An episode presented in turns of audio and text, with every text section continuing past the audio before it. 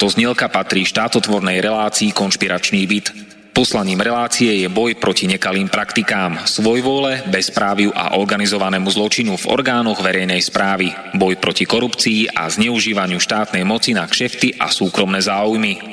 Poslaním relácie je i posilniť hlas verejnosti v otázkach demokracie, právneho štátu a podnietiť zvýšenie účasti občanov na rozhodovacích procesoch k správe veci verejných. Cieľom relácie je dosiahnutie transparentnej a efektívnej verejnej správy, otvorenie verejnej diskusie v bezpečnostných, protikorupčných a ľudskoprávnych témach, Relácia preto vo verejnom záujme realizuje kontrolnú činnosť, najmä na úseku Úradu vlády Slovenskej republiky, Policajného zboru, Kriminálneho úradu finančnej správy, Národného bezpečnostného úradu, Vojenského spravodajstva, Slovenskej informačnej služby, sústavy prokuratúry, súdov a prijatých medzinárodných záväzkov Slovenskej republiky. Áno, ide o nezávislé rádio Slobodný vysielač so sídlom v Banskej Bystrici.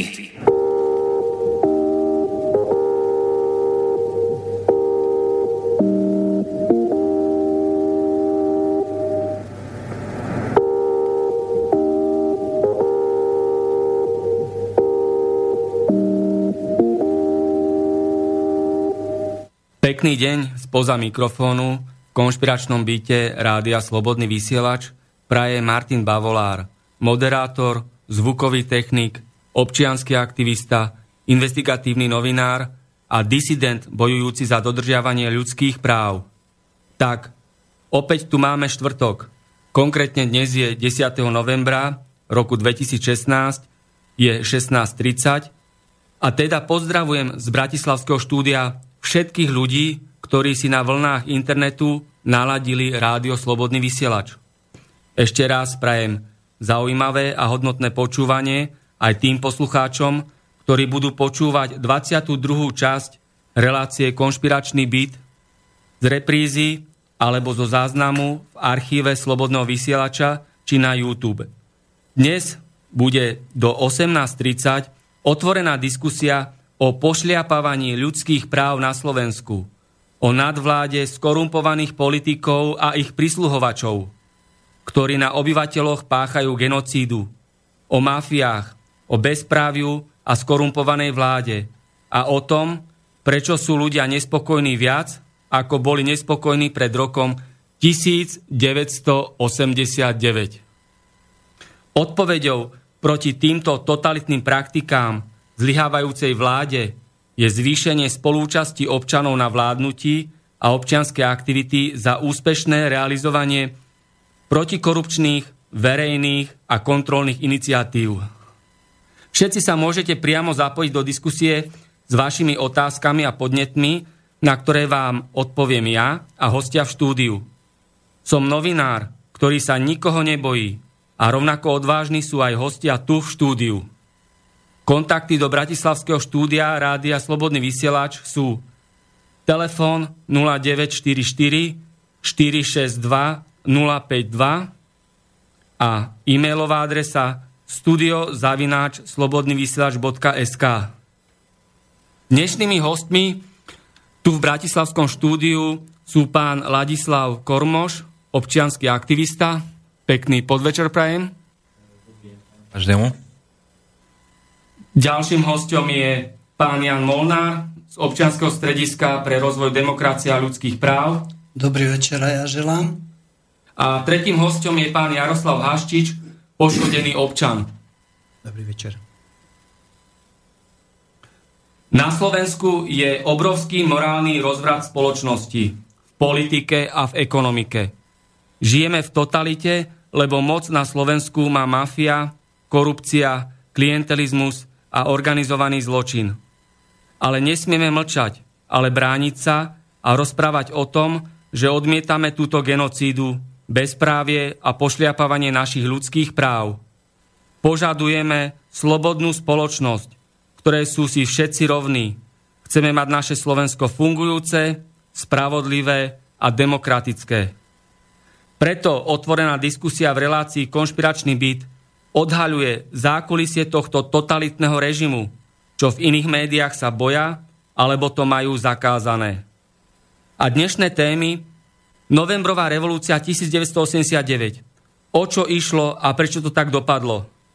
Totalitné praktiky Žitňanskej na ministerstve nespravodlivosti, svojvola v súdnictve, na prokuratúre a v polícii. Na Slovensku má Fico vláda veľmi veľa ministerstiev, ale ani jedno nefunguje a stoja nás ročne miliardy eur. Pritom zamestnanci, novodobí otroci, zarábajú mesačne 300, 400, 500 eur. Dôchodcovia nemajú ani na pohreb, keď žijú približne z 280 eur mesačne. Do Bratislavy chodia 10 tisíce otrokov na 5 dní v týždni, lebo inde na Slovensku nemajú z čoho žiť. Mafie a ich štruktúry pošliapávajú ústavu Slovenskej republiky. Áno, to je genocída. Keby sme zrušili skorumpovaných politikov a ich prisluhovačov, ktorí túto krajinu rozkradli a prinávrátili by sme majetok do rúk ľudu, mesačné platy by boli niekoľkonásobne vyššie a dôchodcovia by zo svojich dôchodkov mohli dôstojne žiť. Tento novodobý holokaust vyhnal takmer pol milióna ľudí za prácou do zahraničia, kde ale robia zväčša podradnú robotu. Sme nespokojní a zhrození z tohto zlého stavu nášho štátu. Preto nám všetkým už v tejto totalite a genocide neostáva nič iné, iba bojovať. Lebo ide o nás, o našu životnú úroveň, ide o našu republiku. Keď sa spojíme všetci spolu, lebo v jednote je sila a vtedy porazíme túto totalitu a nadvládu skorumpovaných politikov a ich prisluhovačov.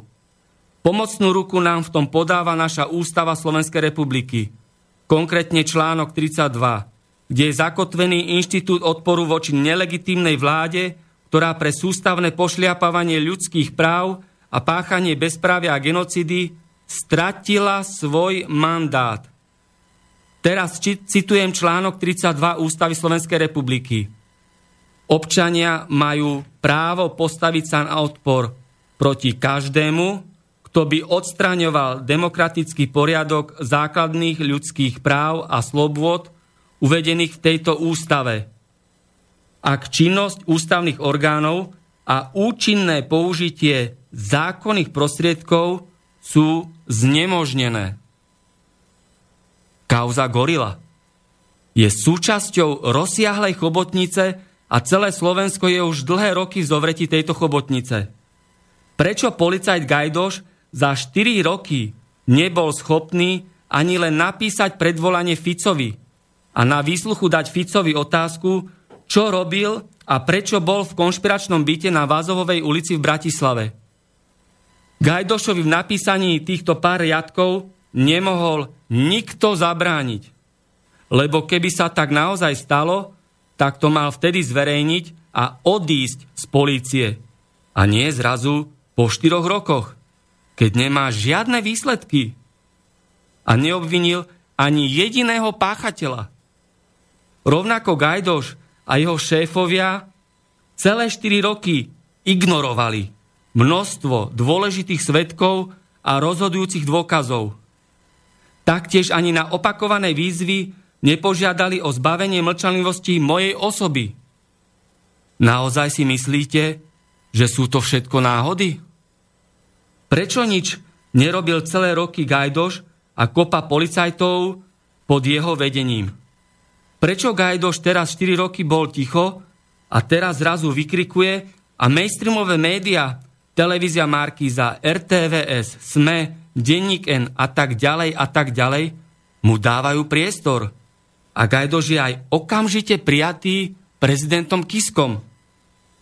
Ale pred dôležitými svetkami a dôkazmi mainstreamové média a Kiska majú strach a sa pred nimi schovávajú. Takmer pred dvoma rokmi som priamo v prezidentskom paláci napísal Kiskový list o kauze Gorila a ďalších kauzách, faktoch a mafiách. Kiska mi odpísal s pochválou a uznaním, že mám pravdu, že si ma váži a tak ďalej a tak ďalej. Ale odtedy sa schováva predo mnou. Prečo sa ma bojí? Poviem to tak, ako to je.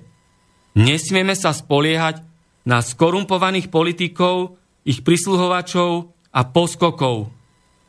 pretože oni pošliapávajú naše ľudské práva a nedodržujú ústavu Slovenskej republiky.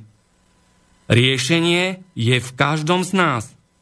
Slovensko je v takom stave, v akom ho chcú mať jeho obyvateľia. Každý z nás tvoríme štát.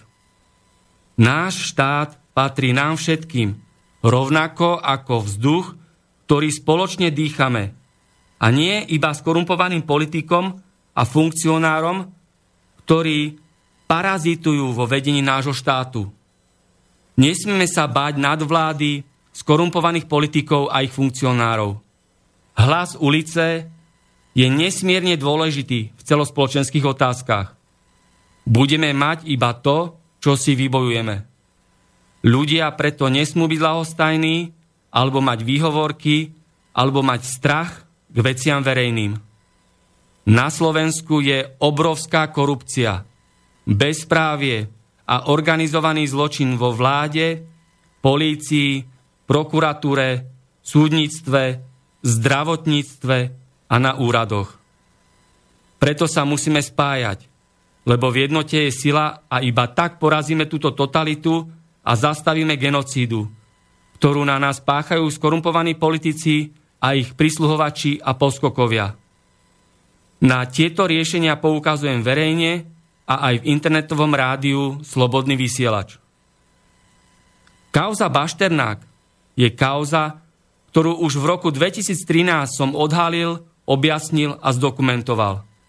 Ale skorumpovaný minister financí Peter Kažimír ma za to vykonštruovane vyhodil z funkcie kapitána odboru závažnej, colnej a daňovej kriminality Kriminálneho úradu finančnej správy. Prečo? lebo Kažimír nepôjde po Kaliňákovi. Lebo Kažimír by neriskoval, že príde o svoj kšeft. Mafián a zlodej Fico a podvodník z DPH, skorumpovaný Kaliňák, urobia všetko preto, aby sa táto kauza a kauza Gorila a ďalšie kauzy nevyšetrili. V normálnom štáte by už vyseli na stromoch. Verím, že aj to raz príde na Slovensko. Všetci vieme, prečo zatiaľ nie je nikto súdne stíhaný. Pretože tu vládne mafia, korupcia, klientelizmus a organizovaný zločin. Kaliňák, Kažimír a Fico majú na túto kauzu a ďalšie kauzy priame prepojenie, tak už dávno mali odstúpiť a ísť do vyšetrovacej väzby aby neovplyvňovali a nemarili vyšetrovanie. Je preto nutné zverejniť konkrétne mená, aby sme všetci vedeli, kto zlyhal a kto nerobil a neurobil to, čo bol povinný urobiť vo vyšetrovaní. Policajný prezident Gašpar je povinný to vykonať. Jednoznačne má v popise svojej práce túto povinnosť. Táto kauza a rovnako ako kauza Gorila a ďalšie kauzy traumatizujú celú našu republiku. Preto treba nahlas povedať, kto vo vyšetrovaní urobil chyby a kde je problém. Chceme počuť a vedieť konkrétne mená zo súdnictva, z polície, z prokuratúry. Sme daňoví poplatníci a úradníci sú naši služobníci. Preto máme plné právo to vedieť. Ja ako prvú otázku dnešným hostom položím, čo si myslíte o týchto zlyhávaniach štátnych orgánov, konkrétnych osôb, zo súdnictva, z polície, z prokuratúry. Vieme, že denodene sa na nás valia kauzy, aféry, mnohé idú dostratená, je tu uplatňovaný selektívny prístup k právu, niečo platí, niečo neplatí, ľudia sú znechutení a vzniká tu presvedčivá atmosféra o tom, že tá nespokojnosť je vyššia, ako bola pred rokom 1989. Nech sa páči, pán Molnár. No, ďakujem veľmi pekne na úvod, že som dostal možnosť prehovoriť v tomto rádiu. Ja sa cítim byť poškodený občan, A chcem v tejto diskusii poukázať na konkrétne niektoré kauzy, lebo si myslím, že nestačí len hovoriť o tom, že ako jednotlivci, politici kradnú, ako sa ekonomicky obohacujú, ale je tu iná kategória ľudí, ktorí sú poškodení. Existuje tu totižto tajný dohľad nad občanmi, ktorý likviduje nepohodlných ľudí. Ja by som chcel poukázať, teda doplniť váš názor aj o to, že my sa musíme postaviť skutočne z očí v oči tomuto novodobému fašizmu, pretože tajný dohľad dohliada na to, aby tieto podvody mohli byť. A ja sa vás pýtam, kto riadi a organizuje tento tajný dohľad? Tajný dohľad je riadený podľa môjho názoru zvonku. To znamená, 17. november bolo odozdanie moci, keď komunisti zradili na čele s Gorbačovom dohoda Ameriky, keď Američania prezentovali svoje, e, svoj vedecko-technický pokrok zastrašovaním. Vieme, ako to bolo, že v ponorke zastrašovali Gorbačova, že hviezdne vojny zničia sovietský zväz. Gorbačovovi premietli animovaný film, kde vieme, že aj na mesiaci Američania neboli, sú o tom filmy a tak ďalej. A preto vlastne padol ten socializmus a preniesli sa z ruského KGB na jednotlivé EŠTB príkazy zo CIA a preto je to tu tak, lebo pri moci sú ľudia, ktorí boli vyberaní. Citlivo boli vyberaní tajným dohľadom a kritéria boli hlavne tieto. Musia to byť ľudia cynickí, bezcitní, bez pocitu k spravodlivosti, ktorí idú len za svojou kariérou, za svojim bohatstvom a šliapú po ostatných ľudských právach. To je základ. A si myslíte, že takíto ľudia s týmto profilom sú aj teraz v týchto štruktúrach policie, prokuratúry, súdnictva a ďalších ústredných orgánov štátnej správy? Áno, ja si myslím, ja mám 17 súdnych sporov Mám niekoľko trestných oznámení a môžem zodpovedne povedať, na mojej webovej stránke YouTube lomeno Chorá demokracia je natočených 27 diskusných relácií. Medzi inými mám natočené rozobratie jednotlivých súdnych sporov, kde konkrétne poukazujem na nesprávny úradný postup, nesprávny postup policajtov, prokuratúrov a sudcov. A dávam si otázku sám sebe, ako je to možné, keď ja im preukazujem listinnými dôkazmi v televíznej relácii pochybenie a oni si aj tak dovolujú učutlať trestné činy, podvodu, učutlať poruchu, porušovanie osobnostných práv a vydávať rozsudky, ktoré sú nezmyselné. Presvedčil som sa o tom len krátku poznámku, keď som raz sedel v bufete aj s manželkou, aj s deťmi a dve súdkyne sa rozprávali, že počúvaj, ja som do toho odvolaní také blbosti napísala, že sa ani nestačili odvolať ďalej. Proste sudcovia, ktorí majú príkaz, listečkový systém funguje, to hovorím, že listečkový to systém funguje. K tomu, áno, bolo to aj zverejnené. Osobne, keď som mal pojednávanie, prišiel, prišiel príslušník súdu, odozdal listoček e, sudkyne a sudkyňa mala naplánovanú, naplánovanú vec na jednu hodinu a ťahala to až do konca, do konca, do konca, skoro sme neodpadli a o jednej hodine vyniesla nespravodlivý rozsudok bez toho, že by bolo dokazovanie, bez toho, že by prijala moje návrhy na dokazovanie, čo je v rozpore s Európskym dohovorom a porušenie ľudských práv.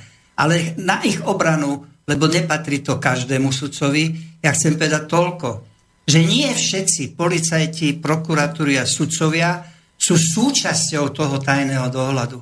Že polovica tých ľudí sú poctiví sudcovia, poctiví policajti, poctiví prokurátori a tá druhá polovica je chytená tým tajným dohľadom a preto rozhoduje korupčne.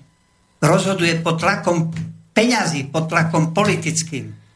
K tomuto poviem, dvakrát bol hosťom pán Harabín, sudca Najvyššieho súdu, bývalý minister spravodlivosti, bývalý predseda súdnej rady a ten povedal taký pomer 90% sudkyň a sudcov sú skorumpovaní, sú v tých štruktúrach organizovaného zločinu a 10% sú ľudia v súdnictve, ktorí si ctia svoju prácu, vedia, že je to zodpovedná práca a svedomito si ju plnia aj pracovné úlohy a pracovné povinnosti. Ja sa spýtam ďalšieho hostia dnešného, pána Kormoša, pred reláciou sme sa rozprávali o tom, že ste napísali na ministerstvo, poviem takto, ministerstvo nespravodlivosti pani Žitňanskej e, list, ktorý e, poukazoval na, na niečo, čo by sa dalo nazvať novodobá totalitná praktika uplatňovaná Žitňanskou. Máte slovo, nech sa páči. Mhm, ďakujem. Tak ja som ako vlastne napísal, že otvorený list Lucí Žitňanskej, ale E, samozrejme, že, že som jej to nepreposlal osobne kvôli tomu, lebo prečo by som podvodníkovi hovoril, že si podvodníkom, to veľmi dobre jej to nemusím hovoriť. Takže ja som to skôr písal ľuďom, e, ktorí jej dali krúžky, aby si uvedomili, že čo spravili. A mám prečítať ten list? Nech sa páči. Tak, e, ďakujem vám pani Žitňanská za nový zákon o extrémizme. Dúfam, že tento zákon bude účinný a pomôže obyvateľom Slovenska dostať z tejto biedy, do ktorej ste ich dostali vy a vaši predchodcovia. Podľa zákona je extrémista ten, kto propaguje a šíri písomný, obrazový, zvukový alebo filmový materiál smerujúci k potláčeniu zákonných ľudských práv. Touto cestou vás vyzývam, aby ste podali na seba na celú vašu vládu trestné oznámenie, nakoľko zákony schválené vašou vládou, zákon považujem za písomný dôkaz o extrémizme, potláčajú základné ľudské práva. Medzi základné ľudské práva patrí aj právo na život, slobodu a osobnú bezpečnosť. Podpora života by mala byť prioritou každej spoločnosti, ako je to uvedené aj v deklarácii základných ľudských práv. Nemôžeme hovoriť o podpore života, kde prístup k čistému vzduchu, k čistej vode a k zdravému jedlu je obmedzený. Vy a celá vaša vláda je extremistická, lebo náš vzduch, voda a pôda zabezpečujúca potravu sú znečistené, otrávené, čím potláčate základné ľudské práva. Nakoľko prirodzené zdroje vody sú životu nebezpečné, mali by ste sa postarať o bezplatnú náhradu čistej zdravej vody. Momentálne sú ľudia povinní za dodávku čistej vody platiť.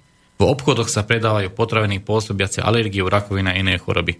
Tým, že váš daňový a rozpočtový systém je založený na úžere, na základe ktorej sú obyvateľe Slovenska kolonizovaní nadnárodnými spoločnosťami a kolonizátori sú vašimi zákonmi podporovaní, ste dostali obyvateľov Slovenska do situácie, kde sú otrokmi vo vlastnej krajine. Týmto ste porušili ďalší bod deklarácií základných ľudských práv, nakoľko nikoho neslobodno držať v otroctve alebo nevoľníctve. Na základe vašich protiludských zákonov sa dostávajú ľudia, do biedy, čím ste pôsobili holokaust na Slovensku.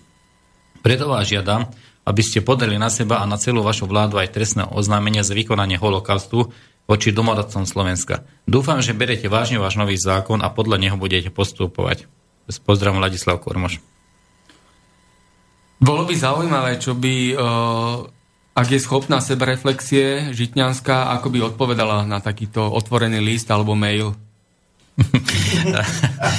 Takto. E, treba si uvedomiť jednu vec, že svet sa nedelí na lavicu, pravicu, liberálov a tak ďalej, konzervatívcov, ale sa delí na elitu a otrokov. A táto elita, oni si nemyslím, že dokonca k ním patrí, ale možno, že aj, e, lebo nevieme, že ktorí sú, ako, ako pán Molnár povedal, že ktorí sú vybratí figurky, bábky, ktoré len vykonávajú určité funkcie a ktorí sú tzv. zainteresovaní Čiže slobodomorári na úrovni 33, e, ktorí už vedia, že vlastne e, v akej hre toto všetko hrajú. A jednoznačne sú to cynickí, bezduchí, neobludní ľudia, ktorí nepatria medzi nás. E, a ľudia sa čím skôr zobudia, tým lepšie pre nás aj pre nich. K tomu spomeniem, teraz bol medializovaný rozhovor s Milošom Jakešom, bývalým generálnym tajomníkom komunistickej strany Československa na udalosti novembrovej revolúcie 1989, čo tomu predchádzalo a prečo sa tak vykryštalizovala táto novembrová revolúcia.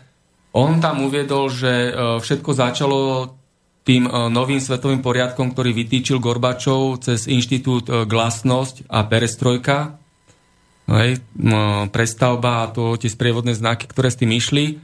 A v Československu kde v ústrednom výbore podľa Jakeša boli mnohé mocenské centra, ktoré navzájom medzi sebou súperili a bojovali o vplyv a moc. nereagovali na tieto zmeny, ktoré nastali aj v Československu, naďalej medzi sebou súperili, nevedeli prúžne reagovať na nové a nové podnety. A vlastne on to tak povedal, že sa uplatnilo porekadlo ľudová pranostika, kde sa dvaja bijú, tretí vyhráva. Takže ako oni medzi sebou súperli, tí Štepánovci, Jakešovci a tak ďalej a tak ďalej, tak Havel a jeho mafia v Bavlnke prevzala moc v Československu. Aj prostredníctvom Čalfu, ktorý bol taká temná šedá eminencia na, vo vláde federálnej vtedajšej. Takže on mal takýto pohľad a názor na udalosti e, novembrovej revolúcie tým dôvodom, prečo bola a prečo tak dopadla a vlastne kto sa uchopil moci a kto ju naďalej potom držal. Nech sa páči. Ja by som sa chcel reagovať k pani Žitňanskej. to je persona, ktorá e, skutočne je veľmi zaujímavá osoba, pretože keď kandidovala do parlamentu, tak cez Facebook diskutovala s každým. Osobne som ňou diskutovala a cez Facebook som jej vysvetlil môj problém, a e, ona mi cez Facebook slúbila, že keď bude ministerkou, aby som jej oficiálne napísal, že sa tomu bude venovať. Môj problém len v krátkosti poviem je taký, že istá firma mi e, hneď po revolúcii, keď som založil politické hnutie HSP, hnutie za slobodu prejavu, lebo som mal taký pocit, keďže mám suseda Eštebáka, jedného Kadnára, druhého z KGB, tretieho Ozdina a všetkých týchto, tak som vedel, čo sa pripravuje, tak som e, založil hnutie za slobodu prejavu, aby sme pod kontrolou televíznych kamier sledovali prechod z predtým spoločného vlastníctva do súkromných rúk. No za toto som sa stal nepohodlným občanom, vrhli sa na mňa, natočil som vtedy 7 volebných klipov, Vladové vol a tak ďalej a tak ďalej No ale aby som sa vrátil k tej pani Žitňanskej, no tak v tom čase, aby ma zastavili, tak mi na silu za pomocou SBS-iek zatvorili tlačiare. Ja ráno idem e, do tlačiarne, lebo sme vydávali verejnú mienku, note z občanov, časopisy, ktoré išli vtedy po revolúcii, zastavili mi tlačiareň, tak som to dal na súd, súdy sa naťahovali, naťahovali ale nakoniec som v 89. po desiatich rokov získal rozsudok, kde jasne bolo stanovené, že e, som vlastník tej tlačiarne a neoprávnene mi to zadržiavali a majú mi vydať nezákonné obohatenie vo výške 4,5 milióna korún. Ďalších 10 rokov som sa súdil, pretože firmu vytunelovali, dal som na nich trestné oznámenie, Polícia začala trestné stíhanie, trvalo to ďalších 11 rokov, kým policia pod tlakom verejnej mienky a tak ďalej odsúdila tých ľudí za marenie výkonu úradného rozhodnutia. Do dnešného dňa e, sa rozsudok nenaplnil, dlhujú mi vyše 60 miliónov korún. Ja som stratil, ja som stratil všetko, politickú stranu, tlačiareň, vydavateľstvo a tak ďalej a súd napokon vyhlásil tú pohľadávku za premlčanú. Tak som napísal pani Žitianskej, že čo toto je za systém, keď ja 20 rokov bojujem, mám dva rozsudky a peniaze nemám, ja som skrachoval a oni si žijú.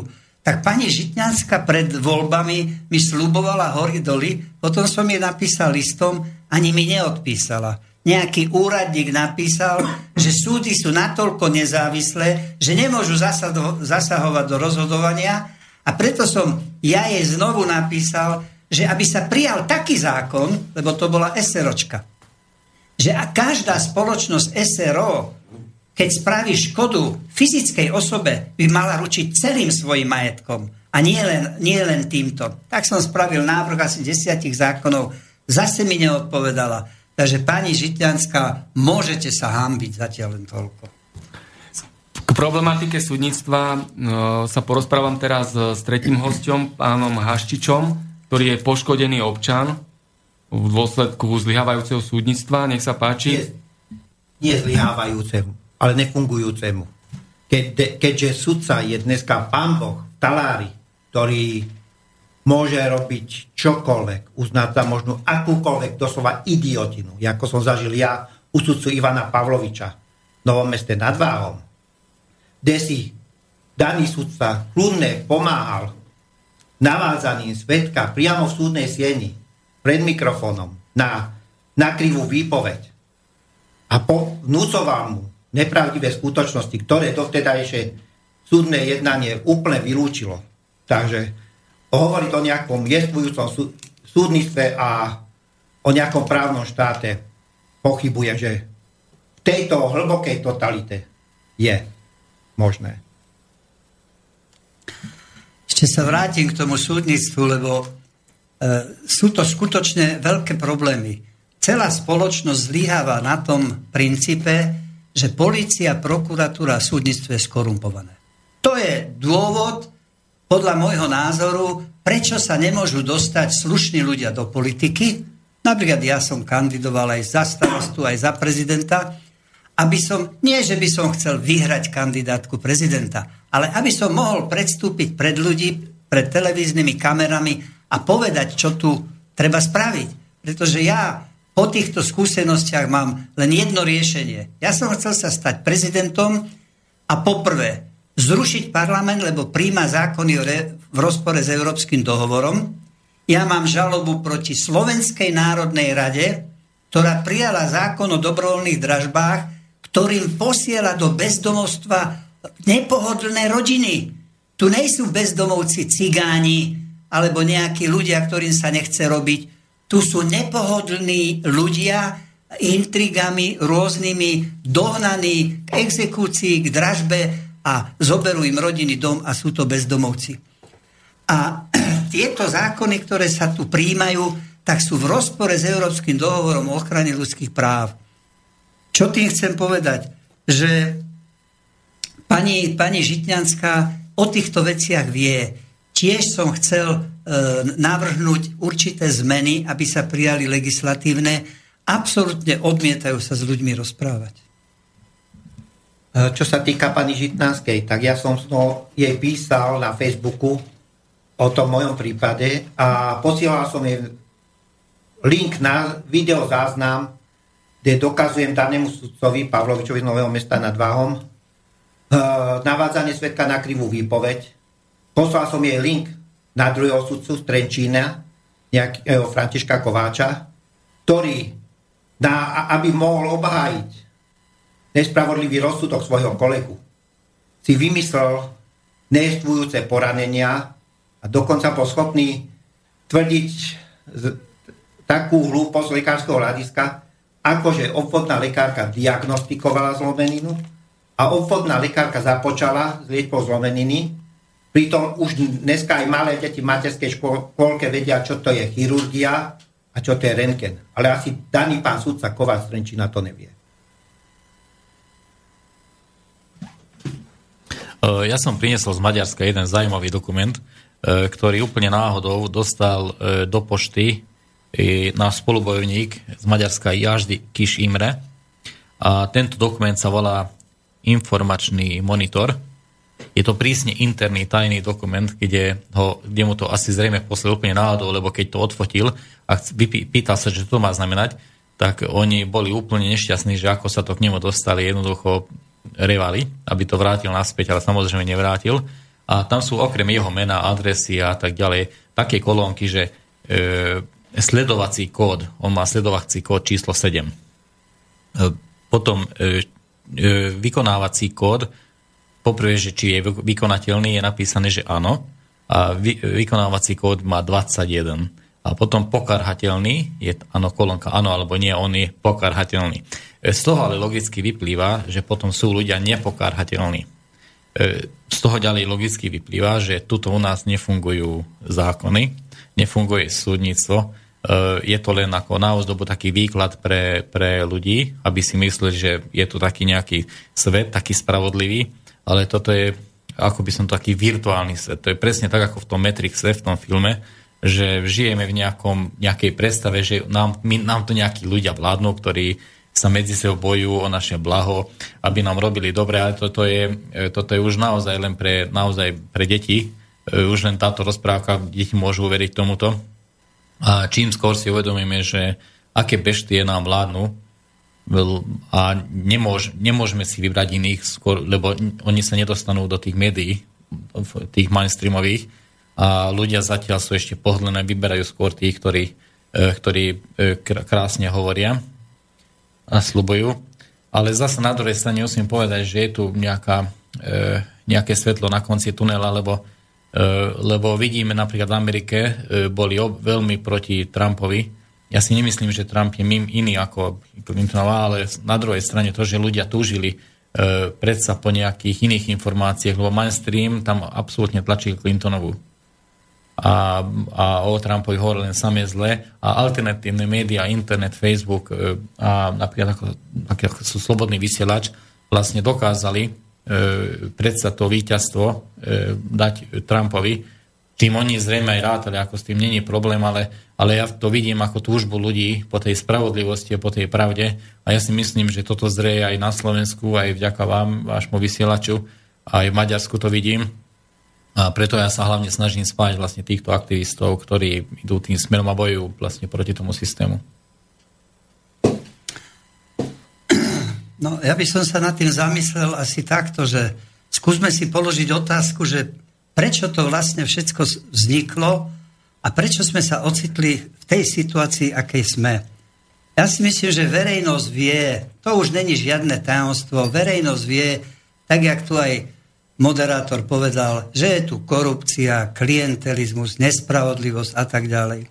Ja som vo svojom predchádzajúcom vystúpení povedal, že podľa môjho názoru sa policia, prokuratúra, súdnictvo delí na tých dobrých a zlých a jedna skupina nevie o tej druhej, pretože jedni sú chytení do, tej, e, do toho korupčného sita, ktoré môže byť politické, ktoré môže byť e, ekonomické, rôzne záujmové finančné skupiny a druhí ani len netušia, že vlastne existuje tu takýto systém. No ja si myslím, že je to cieľené, je to úmyselné, pretože svet už dlhé doby bojuje o to, aby e, spravodlivosť nejak e, vyšla na povrch. Vieme, že aj otrokárska spoločnosť zanikla len vďaka tomu, že pár otrokov sa postavilo na odpor a každá zmena si vyžaduje aj svoje obete. No a vrátim sa k tomu jadru, že čo ste hovoril aj o tých svojich problémov. Môj názor je taký, že jak ste vyhovorili o tej nežnej revolúcie, tak nežná revolúcia e, nebola vôľa ľudu. My na Slovensku neustále oslavujeme nežnú revolúciu ako nejaký sviatok, ako niečo, čo je, čo je strašne dobré, že to pomohlo ľuďom oslavujeme Budaja, oslavujeme kňažku. Pán Pithard, ne, český politik, verejne povedal do televízie, verejne, ja som o tom uverejnil blog na mojich stránkach, že pán Pithard povedal, Slováci, vy ste takí stále naivní. Vy si myslíte, že Janko Budaj s Milanem Kňažkem vám udelali revolúcii. No prosím vás pekné, už se zobuďte, revolúce byla odozdaní moci. Odozdaní moci komunistickou stranou jiným lobistickým skupinám v komunistické strane. No, čiže tu chcem naznačiť vlastne, že prečo sme sa ocitli v takej situácii a prečo to tak funguje? No veď oni neboli hlúpi. Oni pri tej odozdávaní moci si museli vytvoriť dopredu plán zábezpeku, ako likvidovať ľudí, ktorí prídu na to, že tu išlo o podvod. Ja sa len nestačím čudovať, keď napríklad pani Radičová e, povedala v médiách, že 17. november bol podvod. Áno, hovorí pravdu, ale prečo to nehovorila, keď bola predsednička vlády? Prečo to nehovorila vtedy, keď som jej ja písal osobne list, aké podvody sa tu robia, ako ubližujú rodinám, ako ich hádžu do bezdomovstva, do jedného pytla. Prečo to vtedy nepovedala? No pretože bola pri korite. Pretože patrí medzi tých vyvolených, ktorí z toho profitujú. Aby som to upresnil ešte, ak dovolíte, tak podľa môjho názoru sa to začalo robiť tým spôsobom, že americká CIA má veľmi, veľmi dobré skúsenosti v boji proti pokrokovým ľuďom. Už iba to, že tam fur vládnu dve politické strany, už iba v tom, že sa tam nikdy neujala nejaká komunistická strana, už iba v tom, že žiadne sociálne istoty tam neexistujú. Vidíme filmy americké, e, porota, ako tam tiež funguje súdnictvo, že je tam korupcia nie len, nie len e, polícii, ale aj na súdoch. E, vidíme rôzne filmy, ako, ako v tých štvrtiach veľkých miest New Yorku a týchto, ako žijú ľudia úboho a tak ďalej. No tak oni ako skúsení si zobrali, toto pán Fico mal pravdu. Pán Fico v tomto jednom ja vám verím, keď ste raz napísal, že Slovensko je laboratórium americkej CIA. To povedal pán Fico, lebo on je taký človek, že občas niečo pustí sociálne, aby si ľudia mysleli, že je sociálne založený, ale pritom je to rízo kapitalistická strana, pretože e, prečo ste, pán Fico, neprijali článok 38 právo na bývanie. Prečo ignorujete článok 154c a všetci vaši úradníci, že dohovor má prednosť pred domácimi zákonmi? Prečo ste, pán Fico, vy mne neodpovedal na moje výzvy, ktorým som vás vyzýval? Poďte debatovať s radovým občanom, ktorý sa cíti byť poškodený. Prečo ste mi neodpovedal na môj list uverejnený na blogu, obrovský list, kde som vám dal aj námety, ako to napraviť, ako to spraviť. No pretože ste jeden z nich, to je úplne logické. Čiže tá revolúcia vlastne vznikla preto, aby sa určitá skupina ľudí dostala k majetku. To bola filozofia. A Západ, ktorý bol prehnitý, potreboval odbytište. Potreboval predávať svoje nadbytočné výrobky a nemal komu. No tak preto sa dohodli a slúbili si veľké odmeny, aby sa tá nežná revolúcia odštartovala a preto je aj taký názor, že odpovedzme si na tú otázku, prečo vznikla e, revolúcia, nežná revolúcia 17. november. No, aby vznikli bohaté vrstvy. Ale aby mohli byť bohaté vrstvy, musia byť aj chudobné. A to je nespravodlivosť. To je veľká nespravodlivosť. Podľa mňa tak jak kapitalizmus zlyhal, socializmus zlyhal, treba tu nastoliť nový smer. Už samotní kapitalisti, pani Merkelová minulý rok vo švajčiarskom Davose povedala v G7, že trhový mechanizmus je zlý, akcionársky kapitalizmus treba zrušiť. Ona povedala, lebo drancuje zem. Vytvárajú sa tu nebezpečné e, prvky, ako sú ozonové diery, a kandidát na amerického prezidenta Al Gore, už len skrátka, aby som zase nemal monolog, sám natočil veľký film, volá sa to 6 stupňov, kde upozorňuje ľudstvo, že keď sa tu nezmení trhová ekonomika, dojde k takému otepleniu, že sa budú topiť lady na severnom pole, zastavia golský prúd a príde sem ochladzovanie. Preto ľudia kradnú, lebo každý to vie, že o 33 rokov dojde ku katastrofe a jediné bezpečné územie bude Afrika a tam e, sa budú stiahovať títo naši všelijakí oligarchovia. Takže kto profitoval na tom všetkom? No vlastne tí zradcovia, ktorí nás zradili. Tí sú teraz pri moci a chránia sa vlastne tým tajným dohľadom, aby takých pokrokových ľudí, jak tu sedíme, mohli diskriminovať, vás poslať do väzenia, vám spôsobiť e, iné škody, mne zabraniť v kandidátke a rozbiť mi rodinu. Zatiaľ toľko. Ja nadviažem e, na tie slova, ktoré ste rozprávali o Radičovej a Ficovi. Naozaj to môžem potvrdiť. E, pôsobil som na úrade vlády vo funkcii hlavného štátneho radcu vo výbore na koordináciu tajných služieb. Bol som na Bezpečnostnej rade podpredseda Medzinárodnej komisie Bezpečnostnej rady, takže som prichádzal bezprostredne do kontaktu ako s Ficom, tak aj s Radičovou, lebo oni z titulu predsedov vlády boli aj predsedami Bezpečnostnej rady. A naozaj verejne na mikrofón poviem Fico rovná sa Radičová, respektíve Radičová rovná sa Fico. Obidvaja uplatňujú rovnaké mafiánske praktiky, rovnaké totalitné metódy, rovnako klamu, zavádzajú a manipulujú, a rovnako ich cieľom je zotročiť ľudí a udržiavať tento genocídny režim, tieto praktiky, ktoré sú charakteristické pre totalitný režim. Takže oni nemajú žiadnu, žiadnu úctu k ústave Slovenskej republiky, k dodržiavaniu ľudských práv, k spravodlivosti. Oni dávajú prioritu bezpráviu, korupcii, genocíde, totalite. A to sú aj ľudia, ktorí sú okolo nich, takže oni si budujú svoje štruktúry a tie štruktúry sú rovnaké ako u Radičovej u Fica na úrade vlády. Rozprávam o úrade vlády aj o ich e, vtedajších a respektíve terajších stranických organizáciách. Ja by som to chcel doplniť teda, ak môžem ešte, že ja by som aj hral tú hru. Viete, že keď kto je šikovnejší, nech vyhráva. Dobre, keď vedia si spraviť takú ekonomickú mafiu e, s takými daňovými podvodmi, jak robil Puškár a spol, nech, nech si to robia. Sú šikovnejší, založia si ľudí, tak nech kradnú. Ale tu sa deje oveľa viac. Tu sa, vážení občania, tu sa nie len, že porušujú ľudské práva, ale tu sa cieľene rozbíjajú rodiny. Tu sa cieľene rozbijajú manželstva, cieľene deti poškodených občanov a nepohodlných občanov sú vystavení obrovskému riziku. A to smrti. Ja to poviem teraz veľmi náhlas, že čo sa mne stalo v krátkosti veľmi, aby som teda nezdržiaval, tým, že som skutočne už bojova, bojovník od revolúcie za to, aby sa tu zaviedla priama demokracia, bol som 5 rokov vo švajčiarskom azile, kde som pochopil, čo je priama demokracia.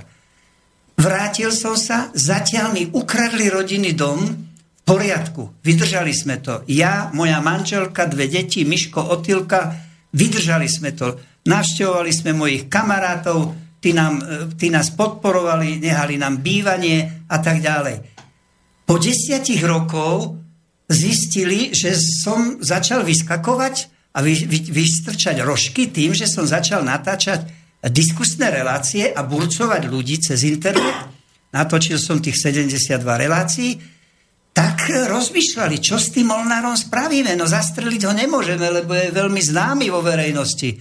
Nasadili na mňa agenta, tu sa totižto robia také veci, že sa zneužívajú psychicky chorí ľudia, vychovávajú sa, tak jak si vychovávajú teroristi tých bombových atentátnikov, že si deti pripútajú bomby a idú niekde sa odpáliť. Tu sa psychicky narušení ľudia vychovávajú, aby ich nasadili do rodín a tie rodiny sa rozbijú. No mne toto nasadili, nasadili mi agentku z Čiech, psychicky chore dievča, ktorá zneužilo moju citlivú stránku, že som predseda občanského združenia pre rozvoj demokracie a ľudských práv a ona potrebovala pomoc, pretože v Českej republike ju terorizovali jej vlastní pestúni. Ja som o nej natočil dva filmy. Manželka ju prijala do našej domácnosti, že jej pomôžeme. A vlastne táto agentka počas jedného roka, čo bola v našej domácnosti, absolútne rozložila moju rodinu, začala predstierať, že som jej milenec a manželka začala spolupracovať s protistranou a následne podala žiadosť o rozvod, zobrala deti, odišli do Viedne a teraz sa skrývajú v Rakúsku a mňa tu nechali samého. Ale to není moja vina. To je vina tohto systému tajného dohľadu. Ja som toto napísal pánovi prezidentovi Kiskovi, že aby urobil, keďže je to prezident volený všetkými občanmi a ja patrím medzi tých občanov a ja som ho žiaľ Bohu volil, aj keď som sám chcel kandidovať a hádzali toľko delobuchy po mňa, kým som nedostal infarkt a tým som si kandidátku zmaril, tak som mu napísal list, aby sa zasadil za to, aby sa tento tajný dohľad zrušil, tak mi ani nebol schopný odpísať. Ani si to podľa mňa neprečítal, lebo on si vytvoril takú bariéru okolo seba, že tieto veci sa mu nedostanú. Veď pán Kiska sám vyhlásil, nenevajte sa, ja som není ani pravičiar, ani lavičiar. Ja bojujem za spravodlivosť, za priamu demokraciu, za vládu ľudu. Pán Kiska je pre určitú skupinu priateľný, určitú skupinu nepriateľný, ale on sám vyhlásil, že nemôžu byť ľudské práva nad ekonomické záujmy, tak tam nemá čo robiť na tom prezidentskom kresle, pretože prvorade sú ľudské práva, potom je nejaká euro, koruna a proste nejaký majetok. A to je všetko zatiaľ. K tomu rozbijaniu rodín e, e, samozrejme vieme o tom, že sa to uplatňuje aj tak, že veľké množstvo ľudí bolo vyhnaných do zahraničia na prácu.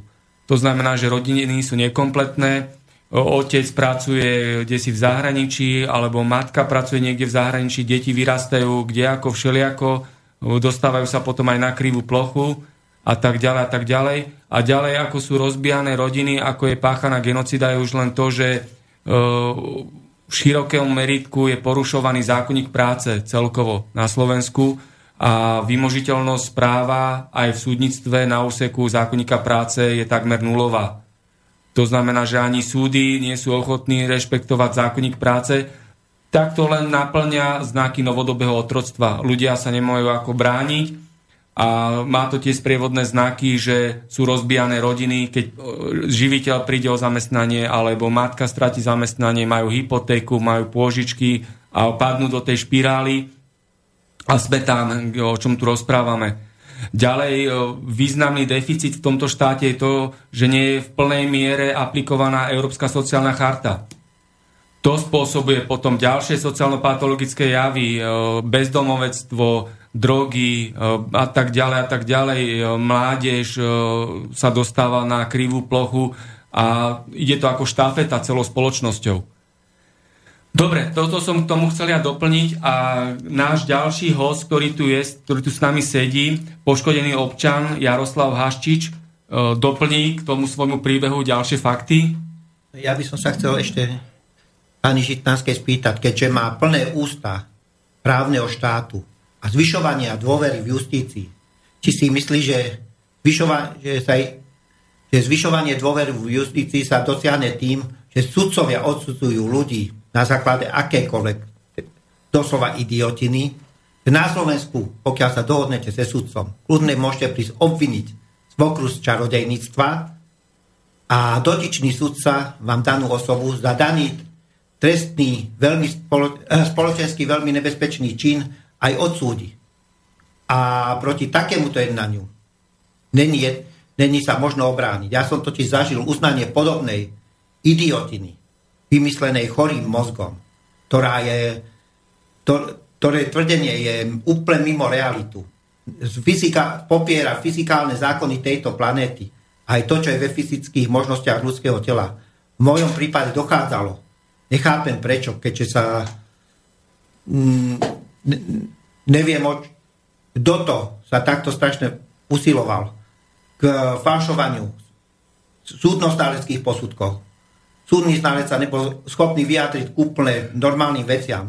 Ovplyvnené svetkovia, ako chirurg Podmajerský, ktorý prišiel k súdu krivo vypovedať prospech prokuratúry a prišiel tvrdiť napríklad z lekárskeho hľadiska úplnú hovadinu, že keďže hľadal až 24 dní zlomeninu, prišiel k súdu tvrdiť, že to hľadal preto tak dlho, lebo musel čakať, až sa dotyčnej pani odvápni kosť čo je úplná blbosť. A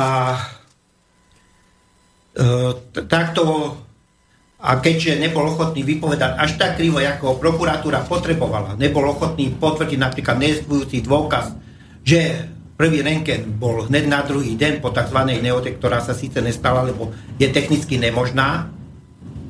Takže prokuratúrke to nebol ochotný potvrdiť, tak sudca po tom, čo mu vysvetlil, že si nemôže pamätať každý prípad.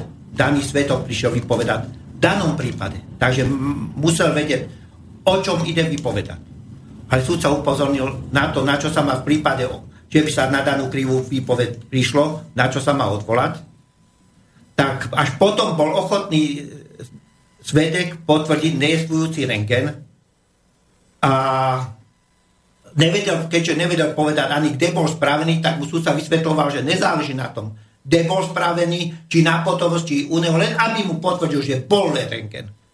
A pritom sa už dovtedy na súde dokázalo, že prvý rengen bol až po desiatých dnoch. Takže takto si súdca vybojovával nepravdivé, živé tvrdenie svetka. Je toto právny štát, Je toto zvyšovanie dôvery v justíciu? No, máme aj vládny program Otvorená justícia, takže neviem, čo tam robia, keď nevedia riešiť takéto naozaj obzvlášť závažné problémy. A dám otázku do otvorenej diskusie dnešnej, predtým ako si spravíme hudobnú prestávku. Čo si myslíte na Margo to, o čom tu rozprávame a kontrolné mechanizmy? Fungujú v tomto štáte kontrolné mechanizmy, ktoré by mali fungovať a ktoré by odfiltrovali tieto, tieto hrozostrašné príbehy, o ktorých tu rozprávame, v normálnom fungujúcom právnom štáte by sa to nestalo, keby fungovali kontrolné mechanizmy. No, ja by som doplnil ohľadne toho súdnictva. Tým, že mám tých 17 súdnych sporov, obhajujem sa sám, pretože Spočiatku som využíval advokátske rôzne služby, ale to sú všetko prepojení ľudia. To, Pán Keltoš mi to povedal, pán Molnár, úplne zbytočne sa idete na súd súdiť, pretože neviete protistrana, ako je spojená s ktorou mafiou a neviete, ako súd rozhodne. Tak vážený, aby sme sa tu len nesťažovali, pretože sťažovanie je určitý prejav slabosti, jak sa hovorí, že kto sa veľa sťažuje, tak ostane otrokom do, do smrti. Tak ja by som si dovolil aj spraviť taký návrh, že čo by sa malo spraviť, aby sa to zlepšilo, tak poprvé je funkcia samosudcu nepriateľná. Samosudca ako jedna osoba je pre mňa v súdnom systéme nepriateľný. Pretože ten jeden človek samosudca, mám skúsenosti teda s tými súdmi, môže rozhodnúť, ako sa mu zachce. A dokonca aj ministerka Žitňanská mi vtedy odpísala, keď som sa sťažoval, že žalovaní namietali za, na premlčaciu dobu a súd im uznal nakoniec premlčaciu dobu, mi odpísala úradnička jej samozrejme, že sudcovia sú nezávislí a nemôže nikto zasahovať do ich rozhodnutia. No vážený, to je na, na smiech. To znamená, že keď je raz niekto nezávislý, tak môže odsúdiť nevinného. Keď je raz niekto nezávislý, tak už trestný čin, ktorý sa spáchal, už je premlčaný. Zlodej, ktorý kradol, nezávislý sudca povie, že už je to premlčané, že je premlčaný. No vážený, nie. Myslím si, že aspoň v niečom si môžeme zobrať príklad z Ameriky, že sa tam zaviedli poroty. Aspoň v žalobách proti štátu. Ja som mal proti štátu neustále aktívnu žalobu proti Národnej rade. Už to trvá 4 roky, súd nevie kam z konope, tak sa to naťahuje, naťahuje, lebo mám pravdu. Nakoniec to zamietnú samozrejme.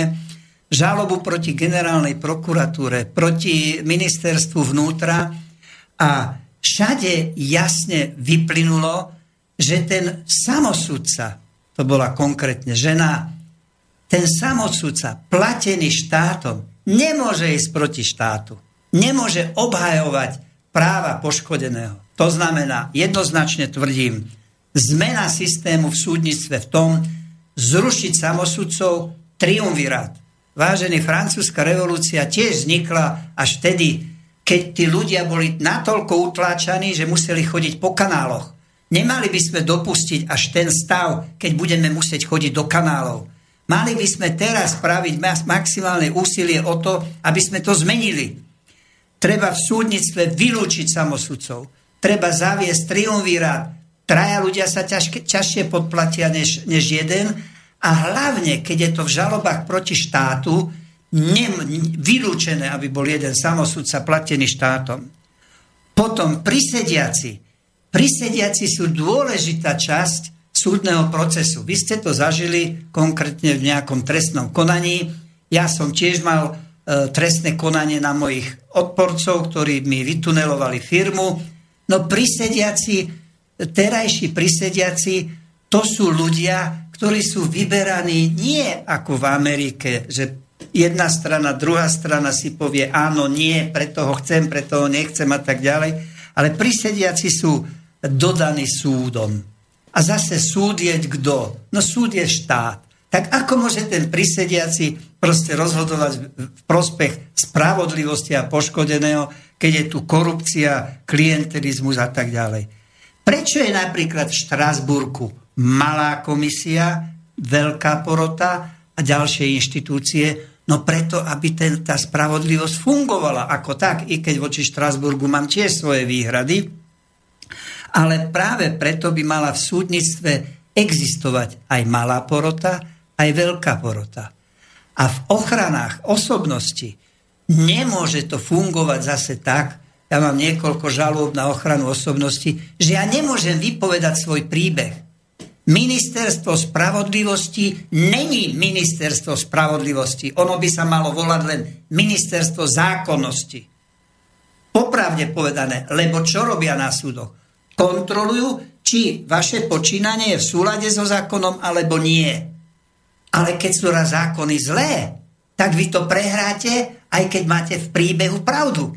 To znamená, tu treba vytvoriť ministerstvo spravodlivosti v tom, aby človek mohol, jak v Amerike, vypovedať svoj príbeh, v súvislosti, náväznosti, postupnosti krokov viedli k, k súvislej príčinej súvislosti porušeniu vašich ľudských práv. A to sa tu nedá, lebo policia nemôže, policia nemôže skúmať veci, ktoré nie sú trestnými činami. Máme tu telefonát, Takže ideme si vypočuť nejakú otázku. Áno, pekný deň prajem. Uh, dobrý deň, dovolal som sa do relácie konšpiračný byt. Áno, dovolali ste Áno, sa. nech sa páči, môžete, ste vo vysielaní, môžete dať otázku. Uh, dobre, počúvam, čo hovoria vaši hostovia a môžem len potvrdiť, že všetko, čo oni hovoria, ja sa s tým stretávam a je to pravda. Problém dnešnej spoločnosti je to, že ľudia si myslia, že to je možno prehnané, že to neexistuje pokiaľ to nezažijú na vlastnej koži. Áno. Ja sám som zažil to, tu nechcem rozoberať nejaký rozvod, mám na krku asi 10 trestných oznámení, asi 5, 6, 7 súdnych sporov. V podstate, pointa toho celého je, že keď vy keď podáte námietku napríklad zaujatosti, tak ono to funguje tak, že sudcovia sa na papier podpíšu, nie som zaujatý, dajú tam svoj podpis. Kraj prehlási, sudca není zaujatý, lebo to prehlásil. A tým to skončí. Moja ex-manželka napríklad býva v byte sudcu platí mu za to peniaze. Ten sa dokonca zastavil jedno uh, psychiatrické vyšetrenie. A napriek tomu oni necítia nejakú zaujatosť. Pre nich je to normálne. Trestnom konaní takisto. Keď sa človek stiažuje na vyšetrovateľku, že je zaujatá, vedie vyslovne nezákonne, dokonca to viem aj dokázať. Ano. Opäť, ona sama seba zhodnotí papierom, nie som zaujatá, bodka. To isté sa môžete stiažovať na prokuratúre, Opäť vám odpíše prokurátorka, ktorá dokázateľne klame v nejakých papieroch, ktoré vydáva. Ona odpíše, nie, nie som zaujatá. A keď to dáte na vyššiu krajskú prokuratúru, Aha. alebo neviem, hodnotivú aj iný prokurátor, tak oni povedia krásnu vetu. Ako náhle by bol vyšetrovateľ alebo prokurátor zaujatý, tak je povinný sám seba z konania vylúčiť. Pokiaľ to neurobil, tak je to dôkaz, že zaujatý není. No a tým chcem povedať iba, že vy naozaj sa nemáte šancu brániť Blúdny v svete, teda nie v svete na Slovensku. A minimálne tým, tak ako v Rumúnsku neprejde prokuratúra napríklad pod prezidenta, lebo dneska je prokuratúra vlastne pod uh, vládou, čiže to je politický orgán, tak sa ani zmeny v tejto, tejto krajine proste nejako nedočkáme. A poslednú drobnosť môžem ešte povedať. Veľakrát ľudia, čo sa týka aj tých nových extrémistických zákonov, a teda ľudia, vyšetrovateľia nevedia nájsť nejaký motív alebo dôkaz, že niekto je zlý a pácha nejaký trestný čin. Tak keď nemajú dôkaz, tak sa to robí po novom tak, že vás pošlú za psychiatrom. A ten napíše, že ste extrémista. No a teraz no. pointa je, psychiatr bere za jeden posudok 1000 až 1500 eur. Ja tiež som bol na jednom takom vyšetrení. E, číslo toho posudku bolo 57 tento rok. Do konca roka aj ten psychiatr spraví možno, že 100. Viete si predstaviť, koľko má za, zarobené. A to sú tzv. policajné posudky. Mm-hmm. A keď si vy zavoláte hoci ktorému psychiatrovi na Slovensku, že chcete nejaký nezávislý posudok, že si ho aj sám zaplatíte, tak vám každý psychiatr povie, ako náhle máte policajný posudok, my vám to už robiť nebudeme. Jedna pani sa mi dokonca priznala, že prečo? Povedala, že ako náhle by spravila taký posudok, tak by asi sa dostala do rozporu s tým, čo napísal niekto druhý a už by nedostala nikde od policie zarobené. No. No, Takže takto som chcel. To znamená, že sme obeťou systému a je na nás páchaná genocída. Áno, a je hlavná chyba, že ľudia si to neuvedomujú. Myslia si, že to na Slovensku neexistuje, lebo sa ich to netýka a poviem úprimne, pred dvoma rokmi by som ma to tiež moc nezaujímalo, kým by som to nebol zažil. Čiže základ je informovať ľudí. Žijeme, kedy si to bola totálna, dneska, dneska je to mafiánsky štát. Ľudia o tom nevedia a preto aj vy robíte dobrú robotu, že o tom informujete. A keď ľudia zmenia v tých voľbách, ak sa to dá, tie politické strany, tak sa to konečne môže začať zmeniť aj lepšie. Otázka je, že ktorá strana toto môže vyriešiť. Ja si dovolím s vami teraz podiskutovať, zostaňte ešte pri telefóne. Plne, plne súhlasím s vami, čo hovoríte o tej námietke zaujatosti. Ja som podal na súd asi trikrát námietku zaujatosti a trikrát súdkynia si odpísala, že není zaujata. Ale dal som voči tomu odvolanie, čiže môžete dať odvolanie. Dal som to na vyššiu inštanciu. Krajský súd mi zase odpísal, že není zaujatá. A keď som dal tretiu, tretiu námietku a tretie odvolanie, tak mi znovu odpísali, že proste není zaujatá. Ale zaujatosť je v tom, teraz vám vysvetlím, že v čom, lebo ja som to potom na ten tretíkrát si pozrel dohovor a výroky zo Štrasburgu, zaujatosť je aj vtedy, keď sa sudca nejaví v oboch očiach účastníkov sporu ako nezaujatý. Vy nemusíte preukázovať nezaujatosť nejakými argumentami. Na západe to funguje tak, že sudca je vylúčený z konania aj vtedy, keď sa javí v niektorých očiach účastníkov konania ako zaujatý. A toto u nás nefunguje. Žiaľ Bohu. Preto ja tiež tvrdím, že treba tu spraviť ten nový systém súdnictva a tieto súdy, ktoré sú obsadení jednočlenom ako samosudca, to treba nahradiť porotami, a nahradiť viacerými. Ja vás poprosím, keby ste mohli e, mi napísať, trebárs, ja som Jan Molnár, mám na Facebooku, ma nájdete, môžeme sa spojiť a môžeme koordinovanejšie postupovať, pretože ja mám tiež 17 žalôb a aktívnych mám asi ešte 7, ostatné som prehral. E, dokonca v Štrasburgu som mal 7, 6 krát mi dal vyhrať ústavný súd mi dal vyhrať. Radšej mi dal ústavný súd vyhrať 6 krát, len aby meritom veci som prehral. A v Štrásburgu som mal 7 sťažností a Štrásburg je ďalšia podvodnícka organizácia, pretože tam je nejaký pán Blaško, ktorého som vylustroval ako príslušník EŠTB. Napísal som predsedovi súdu do Štrasburgu, že je tam príslušník EŠTB. Odpísal mi predseda, že on s tým nemôže nič spraviť, pretože to je vec toho štátu, koho tam vyšle. Čiže zase som si nepomohol. No. Uh-huh. no, takže vy ste nám vlastne povedali e, naživo, ako fungujú totalitné praktiky na úseku polície, prokuratúry, súdnictva z vlastnej skúsenosti. E, v čom dôsledku je tu naozaj tá genocída, o ktorej stále rozprávame, že je tu dvojaký prístup k občanom, hej, selektívny prístup, niečo platí, niečo neplatí. A... Ako je to tak, ja som nejaké veci zverejnil na blogu na hlavných správach. Ja som inak Ludovit, e, ale v podstate je to tak, že tieto informácie sa ťažko šíria.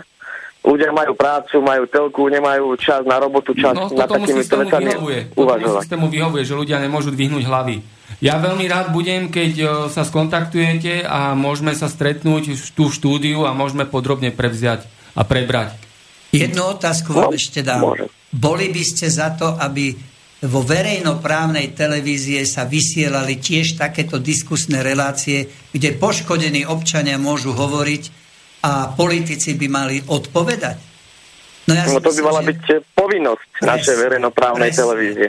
A to tu není. Ale tak všetci vieme, ako to ja funguje. Ja bojujem už 10 rokov o takúto reláciu, lebo som bol vo Švajčiarsku. Vo Švajčiarsku taká relácia je. V Rakúsku je Bundesanwalt Proste v Češi majú, len na Slovensku sa nedá pretlačiť taká relácia.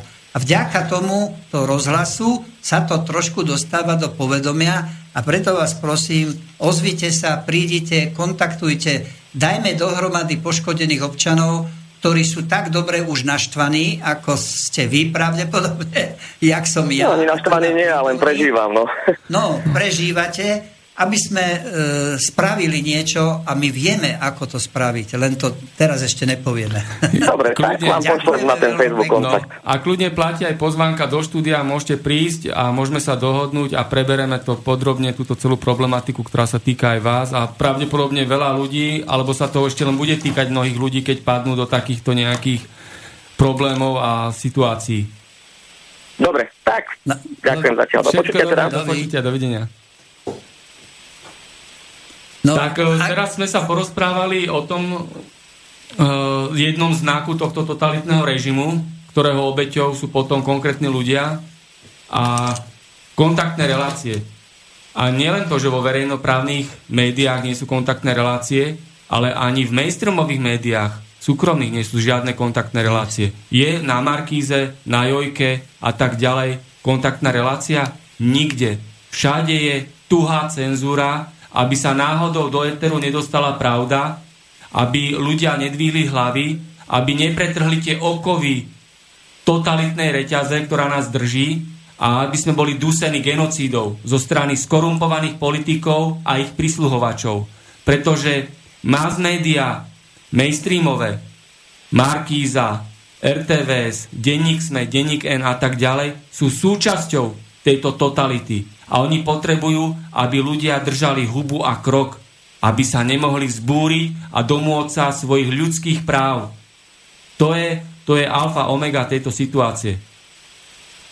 No teraz sme, ja som chcel dať aj pesničku, budeme pokračovať po pesničke, lebo už Dobre. dosť dlho ideme, aby si aj poslucháči oddychli. E, vybral som pesničku Slovenské tango na margo týchto tém, ktoré tu preberáme a po pesničke pokračujeme. Samozrejme, môžete nám písať e, na známu adresu studiozavinačslobodnyvysielač.sk respektíve môžete nám aj po pesničke opäť zatelefonovať na známe bratislavské telefónne číslo 0944 462 052. A teraz slúbené slovenské tango od skupiny Banket. Nech sa páči.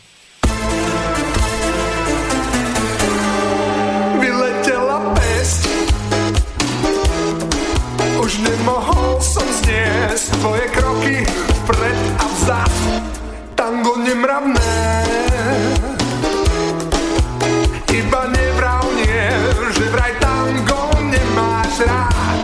Tango miesto slov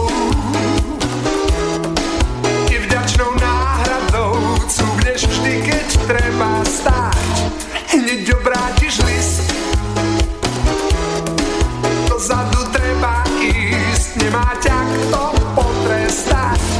Slovenské tango. Jasné pravidlá Slovenské tango. Orchester každý hrá Slovenské tango. Jasné pravidlá Slovenské tango. Nevrav, že ho nemáš rád.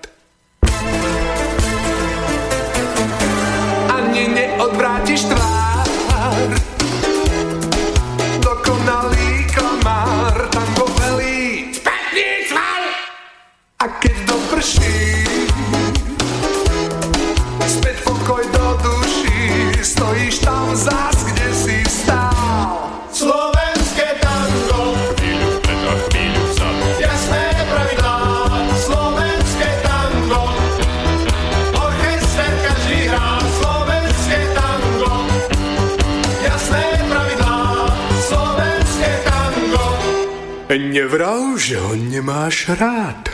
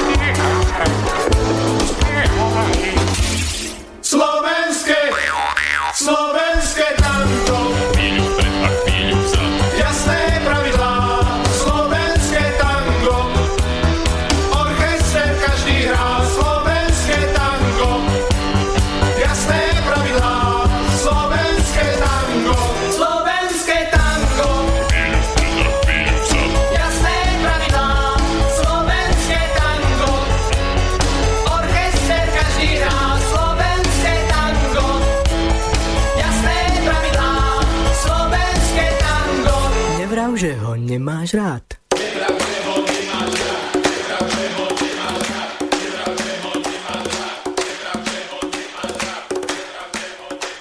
Slovenské tango nám dohralo.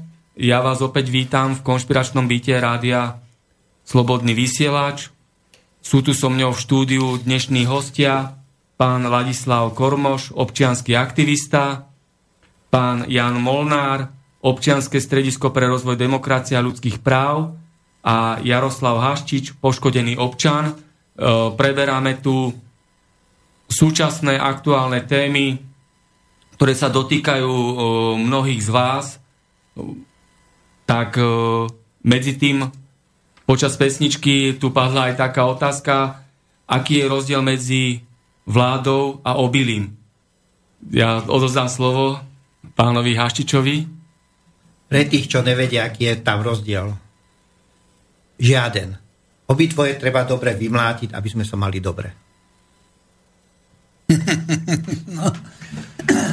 No ja by som pokračoval v tej diskusii, teda, že ako ďalej. Povedzme. Ste spomínali o tom Švajčiarsku, ste rozprávali, že aký je tam silný inštitút, tá verejná diskusia, ako sú prakticky uh, obyvateľia Švajčiarska sú každý občianským aktivistom, lebo naozaj sa zaoberajú a zaujímajú o veci verejné, o svoju republiku, o svoj štát. A spomínali ste aj, ako by sa mobilizovali ľudia na Slovensku, hej, že by sa tu dal inštitút občianského prezidenta, Eh, aby sa tie kontrolné mechanizmy eh, rozprúdili, aby tu nevznikali takéto totalitné praktiky, o ktorých rozprával aj telefonujúci poslucháč, o ktorých tu rozprávame my. A tieto tele, eh, totalitné praktiky potom spôsobujú tú genocidu dennodennú, ktorá je na nás páchaná. Nech sa páči. No, ja som prežil vo Švajčiarsku skoro 5 rokov v azylovom konaní, pretože keď som e, tu vyvíjal aktivity politické, ktoré boli v rozpore so záujmami tej dnešnej šlachty, od Mečiara počnúc až končiac Ficom, tak si dovolili až také veci, že mi ohrozovali rodinu, dávka zo samopalu, ťažké zranenie mojho syna do hlavy, výbuch auta a vyhrážanie podpálenia domu. A to, ma, to ma skutočne už presvedčilo, že musím hľadať ochranu v zahraničí, tak som využil svoje práva v zmysle práva na azyl a odišli sme do Švajčiarska. Vo Švajčiarsku sme boli 5 rokov a žasol som, ako Švajčiari sú iní než my. Len tak mimochodom, ja som to potom navrhoval pánovi prezidentovi Gašparovičovi, s ktorým som sa stretol, tak ma s tým vysmial a povedal, že Pán Molnár, ale Švajčiari to sú iní, oni majú tradíciu, to nemôžeme s našimi ľuďmi. Ja som povedal, pán prezident, ale tú tradíciu treba niekedy začať.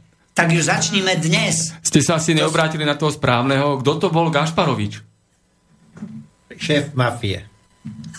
no, no. Politickej, slovenskej. Áno, no však tu diski, di, no. diskutujeme. Ja som ho oslovil... To uh, nemalo zmysel. No, ja som ho oslovil, pretože bol prezident. No. A ja som každému prezidentovi dal návrh zákonov, čo tu treba zmeniť, aby sme to vylepšili. Uh, darmo hádžete hrách na stenu. Kukoritu sa na Slovensku dostanú len takí, čo kašľú na národ, kašľú na ľudí, nahrabať si, nakradnúť, zdierať, úžera a podobné špinavosti. Súhlasím s vami, však ja hovorím tiež o tom istom, my sme není v rozpore nejak. No. Ale, ísť, tak jak ja som písal Žitnánskej o nečestnom, nespravodlivom, doslova, keďže navádzanie svetka na krivú výpoveď je trestný čin, takisto ako krivá výpoveď.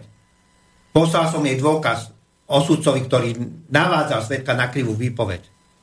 Takíto ľudia podobné veci zastierajú, maskujú, pani Žitnánska ma zrušila na Facebooku, aby som jej nemohol písať, keďže pravda ľuďom nevoná, ktorí páchajú neprávosti. A keďže jej nevadí nespravodlivosť v tomto štáte, a napríklad teraz sa zo všetkých síl usiluje obmedzovať osobné slobody ľudí, to tých, ktorí hovoria pravdu, označujú za fašistov, kvôli, kvôli pesničke Ďuricu označili za fašistu, pritom daná pesnička hovorí o, ich zločin, o zločineckom jednaní týchto vlád a spieva pravdu. Takže toto darmo hovoríte tomu, kto je prikorité a plný si žalúdek o špinavostiach a zločinnosti, ktoré sa dejú okolo. Keď daný si hľadí len svoje okorita. Čo sa týka tých riešení, e, ja si myslím, že to je taká výzva od Boha pre nás všetkých ľudí, lebo my sme nenili jednotlivci, ale my sme jeden organizmus a keď sami sa budeme, ako väčšina ľudí, bude sebecky zatváriť a sebecky sa správať, tak prakticky to rozdielovanie, ktoré, na základe ktorého nás vedia manipulovať z hora a necítime tu jednotu jeden s druhým, tak práve na základe tejto rozdrobenosti nás môžu manipulovať. Čiže keď pochopíme všetci e, tú jednotu, do ktorej sme aj spojení ako jeden celok, ako organizmus, ako naše telo má bunky, má orgány, takisto aj, aj jedno spoločenstvo má e, svoje bunky a to sú ľudia a ich orgány a tak ďalej. Takže my sa, my sa nad týmto musíme zamyslieť. Musíme sa myslieť aj nad tým, že bez nás by sa toto nič nemohlo stať. To znamená, že my sme takisto spolupáchatelia, či už svojou naivitou, lenivosťou rozmýšľať, alebo, alebo tým, že nie, nie, keď vidíme, že niekto je týraný a nič s tým nespravíme, tak prakticky ako keby týrali nás, ako keby sme sa stotožnili s tým, že na druhý deň sa aj mne to môže prihodiť. Ale ako náhle začnem bojovať a pomáhať tomu druhému, tak prakticky pomáham sám sebe a to si jednoducho, kým si neuvedomím, tak toto s nami budú môcť robiť. Lebo my sme za to zodpovední. A keď si pozriete na YouTube e, video, E, ktoré tam hodil Jurečka, Igor Jurečka, volá sa, prepačte za výraz, volá sa blšie hovno, tak prakticky tam rieši otázku, že 1% psychopatov, ktorí ovládli svet cez svoje tlačiarne peniazy a za médiá a prestitútky, e, prakticky keď môže ovládať 99% ľudí, tak problém je aj na tej, na tej strane tých 99%. A druhá vec, ja som presvedčený o tom, že zobratie zodpovednosti do vlastných rúk e, je jediné riešenie, lebo ako náhle, keď, keď budeme ukazovať len smerom von a nebudeme hľadať aj tú príčinu v nás, tak prakticky ako keby sme sa zbavili e, práva našej slobodnej vôle, lebo tým pádom pripúšťame, že iný môže mať, len iný môže mať vplyv na môj život a ja sa nemám ako brániť a ja si túto myšlienku nepripúšťam. Ja si myslím, že ja som slobodný človek a ja sa neriadím so zákonmi týchto e, podvodníkov, ja sa riadím so, zákony, so zákonmi svedomia. A, a dodržujem len tie, poviem úprimne, takže ostatné len e, tiež vtedy, keď treba samozrejme, že nebudem si sám bytočne robiť zle, ale ale, ale hlavne viem, viem, že ktoré zákony sú e, moje vlastné, ktoré viem, že sú e, zákony života a viem, ktoré sú proti životu. A podľa toho sa riedem a o to, na to vyzývam vlastne aj ľudia, aby, aby neukázali na iných, na vládu, na politikov, aby si nemysleli, že nás môže spasiť nejaký Putin, nejaký e, Trump, ale my sami, iba my sami seba môžeme spasiť. To si treba uvedomiť. Kým z tohto sa nepohneme, tak tiež nemáme, nebudeme mať žiadne riešenia. Presne tak. Nech sa páči, pán Molnár. No, ja by som dokončil tú myšlienku, lebo to je veľmi dôležité, čo ste povedali, že my sami. Áno. Ja som toho názoru, že jedine vláda ľudu, to znamená my sami, môžeme tu nastoliť taký všeobecný záväzný poriadok, ktorý nám zabezpečí spravodlivosť, ktorý nám zabezpečí, aby minimálna mzda bola na úrovni Európy, ktorý nám zabezpečí, aby sa dodržiavali ľudské práva, ale ako to my sami môžeme zvládnuť? Ja som sa pokúšal robiť e, mítingy, kde prišlo aj 5000 ľudí. Nepomôže to. Vládna oligarchia pošle policajtov, vodné dela a rozmetie to, jak neviem čo. Podľa môjho názoru, preto som to Švajčarsko spomenul, jak si mi vydal tú otázku, že akí sú Švajčiari. No Švajčiari sú takí, že oni nemyslia len na seba, tým slovenským porekadlom, že keď mne skape koza, nech aj susedovi skape koza, ale Švajčiari myslia tým sedláckým rozumom, lebo to sú väčšinou sú to proste samé hory, pasú sa kravy a tak ďalej. Ja som bol v Interlake niekde, veľmi málo je tam nejakých politických štruktúr a tak ďalej. Sú to obyčajní prostí ľudia, ale venujú sa e, otázkam, ktoré sa ich týkajú.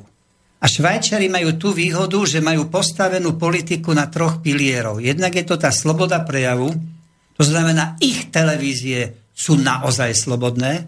Oni majú televíznu reláciu Arena každý piatok od, 18, od 20. hodine do vyčerpania, čiže niekedy je téma až do rána, do vyčerpania a bavia sa o tých otázkach, ktoré budú následovať v referende. Oni si všetko schvalujú sami, ale nie politici. Politici sú vykonávateľia, politici sú pomocní robotníci, občania navrhujú zákony, politici ich musia spracovať do tej formy, aby boli priateľné a potom zase spätne dajú občanom v ľudovom referende zahlasovať. A to je tá priama demokracia, ktorá sa tu pokúšajú tu určité skupiny zaviesť, ale s inými parametrami, než je Švajčiarsko. A v ďalšom stupe spomeniem to, čo si myslím, že je riešenie. Pán Kormoš? No a veľmi ste mi zahrali teraz dokrát, lebo jedna z mojich poznámkov, e, poznámkov ktoré som pripravil na dnešný večer, je práve e, z pohľadu od toho 89 že o čom to bola, vlastne tá revolúcia bola ukončená, revolúcia nie, nezačala sa, ale vtedy sa ukončila. Revolúcia, tá hlavná sa začala prvou svetovou vojnou a práve išlo o to nalomiť, nalomiť chrbticu e, našej spoločnosti, Maďarov, Slovákov, Poliakov, Rumunov, e, ktorou bola prakticky tá e, sedliacká vrstva, ktorej nemohli nahovoriť, že má voliť alebo hento, alebo hento, lebo vedel o jednom aj o druhom, len sa na nich pozrel, vedel, že sú to podvodníci. Oni nebrali úvery už od dlžerníkov, oni nič nepotrebovali, lebo boli absolútne sebestační. A práve túto sedliackú vrstvu museli nalomiť chrbticu, e, dá sa povedať, aj rozum, aj, aj, aj, e, aj svedomie vlastne tých, tých národov, lebo e, o to išlo. A keď prvú svetovú vojnu a druhú vykonali, e, tak prakticky také traumy sme dostali, že už potom mohli nastoliť ten komunizmus, e, ktorý definitívne zrušil vlastne s kolhozáciou vlastne zlikvidoval tých samotných rolníkov a už, už to bola vlastne spolitizované. A potom, e, čo sa urobilo potom akože prevrate, vlastne sprivatizovali a tý, týmto spôsobom vlastne zahra, e, zahraniční alebo aj tu najšie oligarchovia získali kontrolu nad tou ornou pôdou. A tým pádom už ten zdravý sedliacký rozum bol dočasne vykinožený z našich e, národov. A to je hlavne ten problém. A a preto navrhujem aj takú vec, že začať sa vrátiť naspäť k prírode, e, začať pestovať z vlastnej zeleniny vlastnú stravu a nenakupovať, nenakupovať u našich nepriateľov e, tieto jedy, ktoré nazývajú oni cynicky potravinami, ne, ne, nekupovať a ne, nevyberať služby, pokiaľ nemusíme od týchto nadnárodných spoločností, keď treba už nejaký ten účet vyjesť tej rodine tak bankový, tak nech nemá každý, každá jedna osoba vlastne, nech majú len celá rodina jeden jediný účet, to úplne postačí a tak ďalej. Takže sú nástroje, keď začneme rozmýšľať nad tým, ako neživiť tento systém, lebo tento systém živíme my sami. Takže, a toto je ten nástroj. A nie meetingy. Meetingy nepomôžu. No však to presne aj ja hovorím. E, doplním vás, že vlastne, že, že čo sa tu stalo E, dnešná revolúcia vlastne e, sa vytvorila, e, aby sa vytvorili tieto podmienky. Vytvoriť bohatých ľudí pre odber tovaru zo zahraničia. Čiže bola to obchodná vojna. To nebola žiadna dnešná revolúcia, ale obchodná vojna, v ktorej sme pre, pre, prehrali. Za druhé, vytvoriť strednú vrstvu pre odbyt najmä aut a spotrebiteľského paliva, benzínu a nafty tu je kopec ľudí, ktorí už vymysleli, že elektromobil dosiahne oveľa efektívnejšie prekonávať vzdialenosti než, alebo motor na vodu, proste všetko, ale nedovolia. Vytvoriť chudobu, ktorá bude ako strašiak, lacná pracovná sila, to, čo ste vy spomínali, a bude slúžiť pre bohatých. Sme otroci. Tá chudoba, to sú vlastne tí otroci. Vytvoriť zákonodarcov, aby zbohatnutie bolo legálnou vecou. Toto je to najstrašnejšie, že sa tu príjmajú zákony, ktoré vytvárajú dojem, že každý môže byť milionár. To není pravda. Nemôže byť každý milionár, lebo z poctivo vykonanej práce môžete zarobiť len ako tam mzda dovolí a vy, my vieme, aká je priemerná mzda a z toho milionárom nebudete. Ale aby toto všetko mohli robiť, tak museli vytvoriť tajný dohľad nad občanmi, ktorí by dohliadli, aby takíto voľnomyšlienkári, ako sme my, sa nemohli presadiť. Ja plne súhlasím s vami, že urobme zmenu. Ale ja sa to pokúšam už 20 rokov. Vždycky ma nejak seknú. Oni majú podľa mňa také programy, ktoré sú do životie. Ja som prekonal už infarkt a podľa mňa ma majú ešte na 20 rokov načasovaného, kde bude smrť moja. A podľa tej línie ide, idú a robia všetko, všetko preto, aby e, ten človek nakoniec zomrel. Čiže naskytá sa tu otázku, ako. A ja by som to chcel dokončiť s tým Švajčiarskom. Ten druhý pilier toho Švajčiarska, som hovoril, že prvý pilier je sloboda prejavu, druhý pilier je ľudové referenda. Všetko musia schváľovať občania. A tretím pilierom je vlastne prezidentská funkcia. Všimnite si, že vo Švajčiarsku žiaden prezident nechodí s osobnou strážou, žiaden prezident sa nebojí, že ho niekto napadne, zastrelí alebo niečo, lebo nemusí sa obávať. Ale ja si myslím, že u nás toto, čo vy hovoríte, urobme zmenu, nedokážeme my traja ani tisíc ľudí na námestí. A keby sme to aj spravili nejakým ozbrojeným spôsobom. Je tu NATO a ten západ má toľko možností, vidíme Irak a tak ďalej, jak dopadli. Proste pošlu sem vojsko a nás rovnajú zo zemou. Ale legitímne sa to dá jedine cez inštitút prezidenta. My si zvolme takého prezidenta, ktorý legitímne zruší parlament, zruší vládu a vyhlási nové parlamentné voľby bez účasti starých politických strán, aby sa takí ľudia, aktivisti, ako sme sa tu stretli, mohli zúčastniť novej tvorby nového štátu na základe nových poznatkov. To je pekná predstava, len e, rozhodujúce médiá vlastní tento systém vo svojich rukách, ktorý uplatňuje mafiánske praktiky, totalitné metódy, takže a ľudia sú manipulovaní e, médiami, neviem, či by dokázali mať tak kritické myslenie, aby sa vytrhli z tohto vplyvu. A nech sa páči, vy ste chceli? Áno, lebo vlastne o tom som hovoril, že práve nie je meetingami a tým protestami vlastne tým nič ne, neriešime. Dokonca by som, skôr by som povedal, že ešte ten systém legitimizujeme. E, ja si myslím, že sa musíme odpojiť od systému. Každý, kto sa prebudil, musí sa zamyslieť nad každým jedným dňom, nad každou jednou minútou, nad čím rozmýšľa, ako rozmýšľa, čo robí, ako nakup, však vlastne ako koná každý jeden boží deň. Ja napríklad si nedám deti napísať do, tejto školsk- do tohto školského systému z toho dôvodu, lebo presne viem, že školský systém je o tom, aby vychovali duchovných otrokov, e, a viem, viem presne, ako psychologicky to robí, ako manipulujete deti. Učiteľia si Pripravili na otroctvo. Áno, učiteľia to väčšinou ani nevšímajú, ak tí, čo si všimnú, tak buď odídu, alebo jednoducho oni tiež vlastne sa z toho úplne sú z toho zdeptaní. Takže napríklad takéto veci, na takéto veci dávam pozor. Viem, že nekúpim svojim deťom také potreby, kde je napísané len jedno, jedno jediné Ečko. A viem, že nemám, ja osobne nemám osobný účet, ani bank, nikde nemám žiadny účet. Čiže e, preto hovorím, že áno, auto musím tankovať, čiže spotrebu daň musím platiť. Žiaľ, ako sú veci, ktoré, ktorým sa momentálne ešte nevyhnem, ale preto hovorím, že treba hľadať spôsoby, ako čo najviac sa od systému osamostatniť a tieto základné služby, potraviny a tieto, to sú najdôležitejšie, čo potrebujeme. Voda, vzduch, potraviny. Tie si vymeniať alebo predávať navzájom medzi sebou a ani si nevšimnete, ale začne, začne kolabovať jeden, uh, jeden multi, druhý multi a tak ďalej a od, odídu odtiaľto a, a a, a zrazu sa vytvorí ešte väčšia, väčší priestor pre tých, ktorí e, si prebrali tú moc do vlastných rúk. Táto vlastný osud. Možno inštitút generálneho štrajku by dorazil aj tých skorumpovaných politikov a ich chápadla strátili by svojich otrokov. Hej? Nech sa páči, ešte vy máte? Keď tu boli reči o tom prevrate alebo zmene získanie spravodlivej vlády. Pozrite sa na Island. Tam si, si spravili poriadky s bankármi, pozavierali a sú na tom dobre. Pozrite sa na Rumunov. Tí pozatvárali ministrov, politikov, prokurátorov, sudcov. každým skorumpovaným špinácom spraví poriadky. Prečo to nejde u nás? Lebo Slovák strčí hlavu do piesku a kým nedostane po papuli, drží hubu a krok. Nikto sa nepostaví. Každý sa nechá ožobráčovať.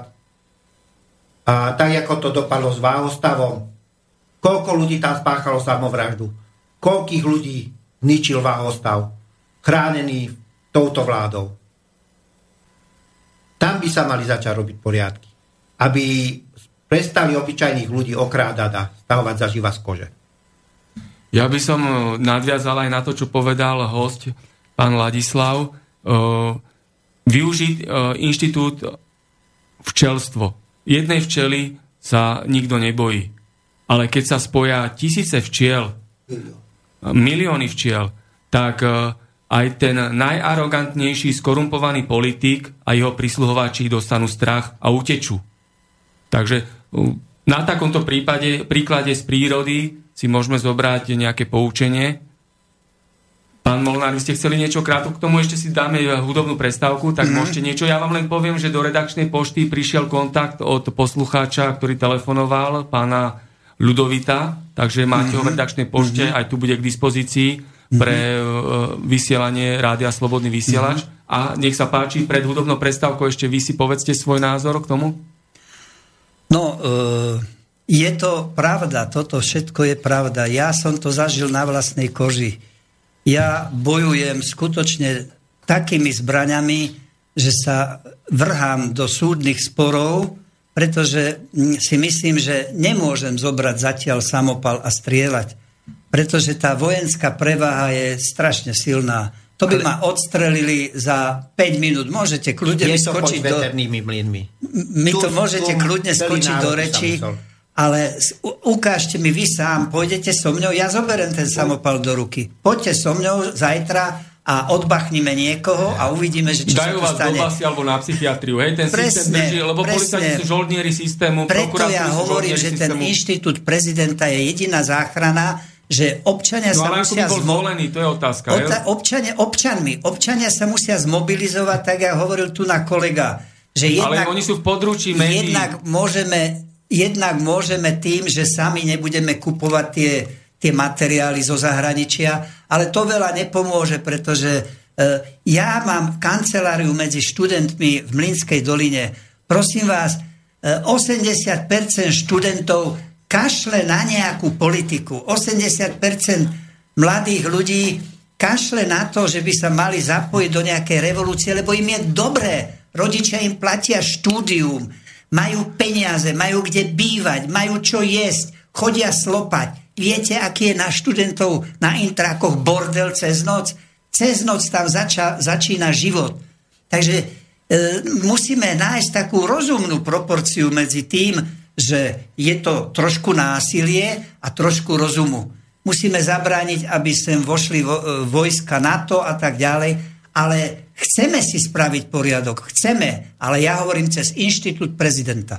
Ešte k tým študentom, k mládeži poviem, nie všetci majú to šťastie, že sú z bohatých rodín, takže množstvo študentov, množstvo mladých ľudí musí e, brigadovať, aby si zarobili na svoje potreby, ktoré potrebujú využívať voľný čas, potom financovať a tak ďalej. Takže potom nemajú automatický čas na veci verejné, venovať sa republike a týmto záležitostiam, lebo behajú z brigády na brigádu a ešte k tomu do školy a tak ďalej. Ešte krátko vy a potom pán Ladislav. no, páči. ja veľmi krátko. Uh, možno, že by som aj súhlasil s tým, jak hovoríte, že, že zoberme samopal a spravme tu niečo takého na silu. Lebo už starí Rímania mali také pravidlo, nie je zodpovednosti bez vopred určeného trestu. To znamená, že toto sa nejak vytratilo, lebo si všimnite, že nikto není potrestaný z vlády, z poslancov, keď sa tu niečo zlé spraví, keď sa objaví aj škandál v tých skorumpovaných médiách, jak bol teraz Bonaparte a tieto záležitosti, neodstúpil ani Fico, neodstúpi proste nikto, lebo sa neboja, nemajú strach. A prečo vznikol Ku Klux Klan v Amerike v tých rokoch, keď sa indiani tam strieľali a proste obsadzovali sa územia? No pretože tiež fungovala korupcia, ale občania si zaviedli proste prostredstvom Ku Klux trest. A potom sa začali báť, to znamená, nechcem tu teraz navádzať, aby to nebolo, že navádzam na nejakú trestnú činnosť, ale len si zoberem, ako som scenárista, napísal som niekoľko scenárov, ako sci-fi, keď si zoberem, keby tu jeden, dvaja z týchto podvodníkov, ktorí sú na vysokých funkciách, dostali gulku do hlavy, tak už ostatní by sa zlakli. A vtedy by sa niečo stalo. Vtedy by dostali strach, tú zodpovednosť. Ale vidíte aj k tomu Bonaparte, minule som počul takú hlášku, že No, tento národ je taký sprostý, došlo tam len tisíc ľudí, malo by prísť celé Slovensko. No nemôže prísť celé Slovensko, lebo takáto relácia, jak je tu, ktorá sa mi páči, že môžem slobodne sa vyjadriť, tak taká, keby bola v širokopásmovom rozložení, to znamená, aby to mohol každý Slovák počuť, tak vtedy by sme sa dokázali mobilizovať. Čiže bojujme prvé za to, aby sme sa dostali aj do verejnoprávnych médií s takouto diskusiou a potom môžeme mobilizovať. No, bol by to boj s veternými mlynmi, ako spomínal ďalší diskutujúci, pretože RTVS je súčasťou tejto totality, tohto totalitného režimu a vôbec e, nevytvára také vysielanie a takú publicistiku, aby si ľudia urobili správny úsudok o dianí vo svojom štáte, pretože e, ich e, tvorba nie je vyvážená je tendenčná. A nech sa páči, pán Ladislav, No ale ja že... hovorím, že, že vybojujme si tam tú reláciu. No, tak vybojujme si ju no, štrajkami, vybojujme no, si ju to... protestami. Nielen to protesty, ja hovorím. nielen protesty, ale naozaj účinný inštitút je generálny štrajk. To je to, čo naozaj prefacka, prefacka skorumpovaných politikov a ich prísluhovačov. Ale dajme si prioritu prvého cieľa, že vytvorenie takej relácie vo verejnoprávnej televízii. No tak môžeme a vám odpíšu frázy a budú sa smiať. Ale nejde o odpísanie. Ale relácia zmobilizuje. Relácia zmobilizuje.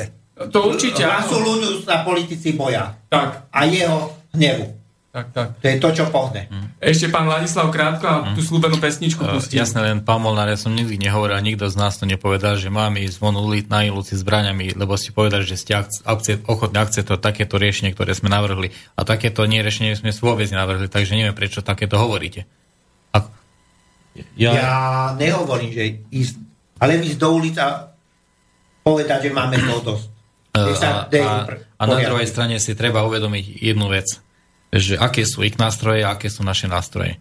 A tam, kde sú oni silní, čo sú ich e, silné stránky, jednoznačne je hlúposť bojovať. Tam, kde oni majú pre, prevahu a presilu. To znamená, že my nemôžeme bojovať politicky, nemôžeme bojovať finančne, nemôžeme bojovať, bojovať dá sa mi ani mediálne, lebo ako licencii určite do vzduchu, do eteru, toto rádu nikdy nedostane v tomto režime.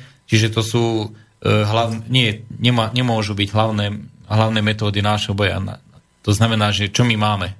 Máme, musíme mať srdce, musíme mať rozum a to, čo máme, to je najdôležitejšie, najsilnejšie, je, že máme pravdu. Lebo pravda sa nemusí obhajovať. Ale to klamstvo, ktoré oni šíria, e, to obhajujú takými primitívnymi spôsobmi, ako napríklad teraz Danko, čo mal e, o tých 72 tisíc eur vo, večer, večeri e, prednášku, ako to, je, oni, to, to, je, to sa nedá obhájiť a on to predsa obhavuje.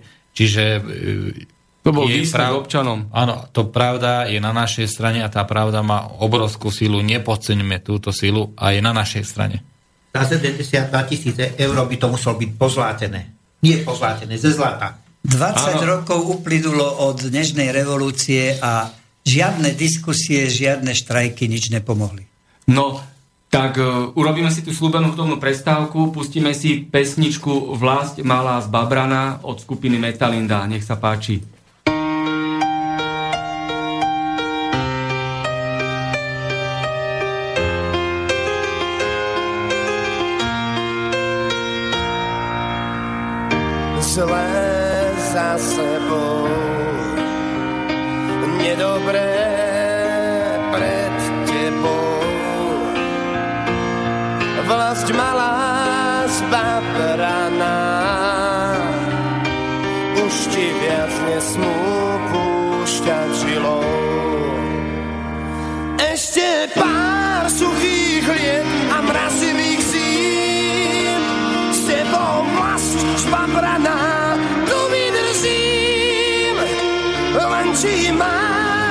Síl čakať na deň hojnosti, čo nám dáš.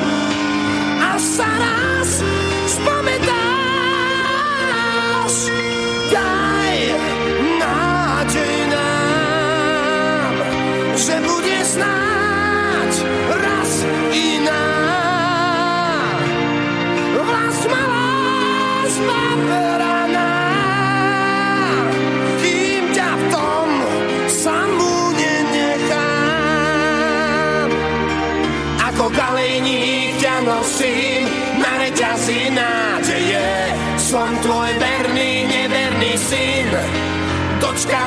синее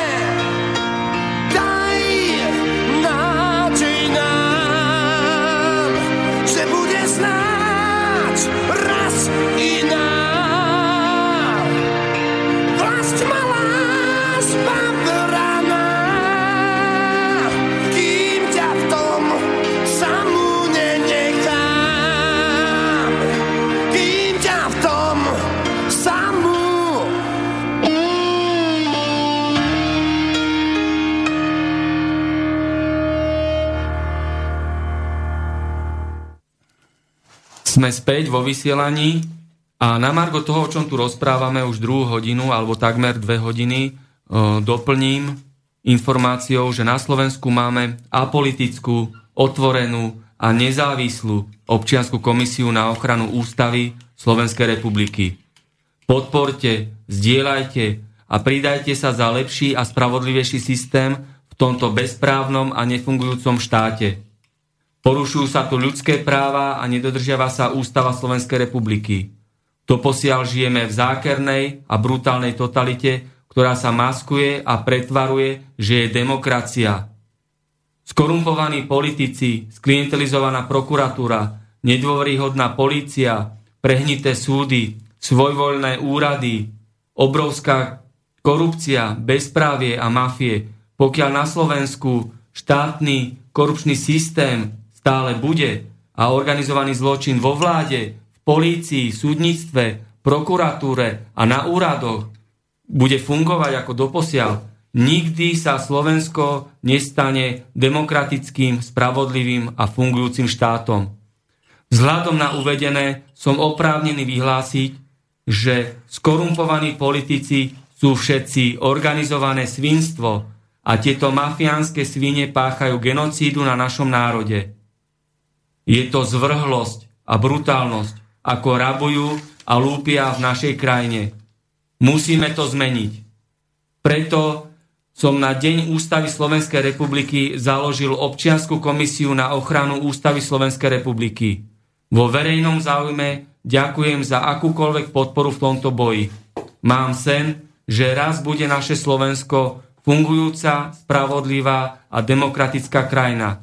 A za týmto snom idem celý život. Ale vedenie štátu na čele s Ficom a jeho mafiánskou vládou si musí uvedomiť, že za tento zlý stav Slovenska sú zodpovední oni, skorumpovaní politici a ich prisluhovači. A ak sú ešte schopní si to uvedomiť, tak si musia uvedomiť jedno. Pravda bolí, ale oslobodzuje. V stredu 16. novembra tohto roku o 14.00 sa stretneme pred modrým kostolom svätej Alžbety na ulici Bezručovej v Bratislave. Na vedľajšej ulici Greslingova 35 má pracovisko ombudsmanka Jana Dubovcová. Pred rokom a pol som Dubovcovej v rámci jej pôsobnosti a jej právomoci doručil dôvodný podnet o porušovaní ľudských práv, o bezpráviu na ministerstvách, úradoch a v súdnictve a o svojvole skorumpovaných politikoch. Ku dnešnému dňu Dubovcová ako verejná ochrankyňa práv nebola schopná akokoľvek odpovedať, čím porušila všetky zákonné lehoty. Dubovcová si neplní svoje pracovné povinnosti a pracovné úlohy, robí si iba to, čo ona chce a čo ju zaujíma. My, občania a daňoví poplatníci, živíme Dubovcovu a jej zamestnancov. Preto aj máme plné právo vedieť, aké má Dubovcová pracovné výsledky a či vôbec chodí do práce. Dubovcová prisahala na Ústavu Slovenskej republiky, že bude dodržiavať, čo jej určujú zákony a bude si zodpovedne plniť svoje pracovné povinnosti. Preto my, obyvatelia Slovenskej republiky, pôjdeme 16. novembra za ombudsmankou Dubovcovou. Ideme za ombudsmankou. Srdečne vás pozývam všetkých. Slovensko je v takom stave, v akom ho chcú mať jeho obyvatelia. Riešenie je v každom z nás a vo verejnej diskusii. Každý občan by mal byť aktivista a zaujímať sa o veci verejné. Tak občania majú síce svoje predstavy a cesty, ktoré ale vedú do jedného spoločného cieľa a tým je lepšie Slovensko. Každý z nás tvoríme štát a všetci sme si rovní, bez ohľadu na politické zmýšľanie, majetok, vzdelanie, postavenie náboženské vierovýznanie a sociálny pôvod. To určuje článok 12 našej ústavy Slovenskej republiky. Nestačí iba teoretizovať, fantazírovať a filozofovať, ale treba konať. Ja som toto všetko sa snažil zverejňovať x rokov v televízii Markíza, RTVS, Teatri, Nový čas, Denník N, SME a tak ďalej. Ale tieto mainstreamové médiá to zamlčovali, páchali a páchajú cenzuru lebo sú súčasťou tejto totality, tohto marazmu. Len vďaka slobodnému vysielaču a nezávislým médiám a Facebooku národ o mne vie. A teraz už nič iné mi ani neostáva, iba bojovať. Lebo som sa už dal na tento nerovný a ťažký boj a buď vyhrám, alebo skorumpovaní politici a ich prisluhovači ma zlikvidujú a zničia. Vy, spoludiskutujúci môžete k tomu tiež povedať zo svojho vlastnej skúsenosti, že máte podobný príbeh, stretli ste sa s veľmi podobnými okolnostiami. No ja by som skratke tiež povedal, že súhlasím s vami, že je to tu skutočne skorumpovaná policia, prokuratúra, súdnictvo, že tu treba niečo spraviť ja poviem jeden konkrétny, taký ten posledný môj zážitok. Mne ukradli rodinný dom počas mojej dlhodobej neprítomnosti, keď som bol v azylovom konaní vo Švajčiarsku 5 rokov a judikát Európskeho súdu pre ľudské správa hovorí toto. E, prechod vlastníckých práv v neprítomnosti a nevedomosti pôvodného vlastníka je svojvoľné konanie a v žiadnej demokratickej spoločnosti, ktorá sa hlási k právnemu štátu, nemožno takéto konanie považovať za zákonné. Tu prehlasujem, že súdy, prokuratúra a policia ignorujú v mojom prípade Jána Molnára moju námietku a uplatňovanie práva v zmysle článku môjho práva číslo 154c, ktorý jednoznačne hovorí, že medzinárodné dohovory majú prednosť pred domácimi zákonmi. Prosím pekne, už 17. rok sa snažím ten dom získať späť, ale súdy neustále ignorujú moju, moje toto právo a odmietajú vôbec trestne stíhať tých zlodejov, ktorí mi ukradli rodinný dom, rozbili rodinu a to isté platí pre policiu, prokuratúru a súdnictvo. Ale bojujem bojujem na platforme právnej, zatiaľ nevyťahujem peste, ale možno vyťahnem peste, bojujem, že sa zúčastňujem mítingov a protestov, organizujem stretnutia s verejnosťou a na margo politických strán poviem pri ďalšom stupe. No, to bola aj dobrá myšlienka, o čom sme sa tu rozprávali, že e, vydobíci v RTVS reláciu objektívne spravodajstvo môžeme urobiť takúto nejakú akciu spoločnú, ísť tam, aby si v RTVS vypočuli hlas ulice, hlas svojich daňových poplatníkov, hlas občanov tohto štátu. Ja ešte doplním, lebo sa nám blíži záver. Došiel mail, e, dobrý deň, poslal poslucháč k tomu Bonaparte. Problém je v tom, kto a ako to prezentoval. Výrobný systém Oľano je taký, že zoberú zemiakovú šupku, obaliajú, obaliajú hlinou a hnojom a odprezentujú to ako zemiakové lupienky. Mňa osobne už žiadna kauza vyťahnutá Oľano už nepresvedčí v tom, že je pravdivá. Toto zaslal posluchač, ktorý nás počúval, našu reláciu do redakčnej pošty. Na záver minútkou povedzte ešte k tej dnešnej diskusii, otvorenej diskusii o našej republike, o problémoch, o možných riešeniach, možných opatreniach. Nech sa páči.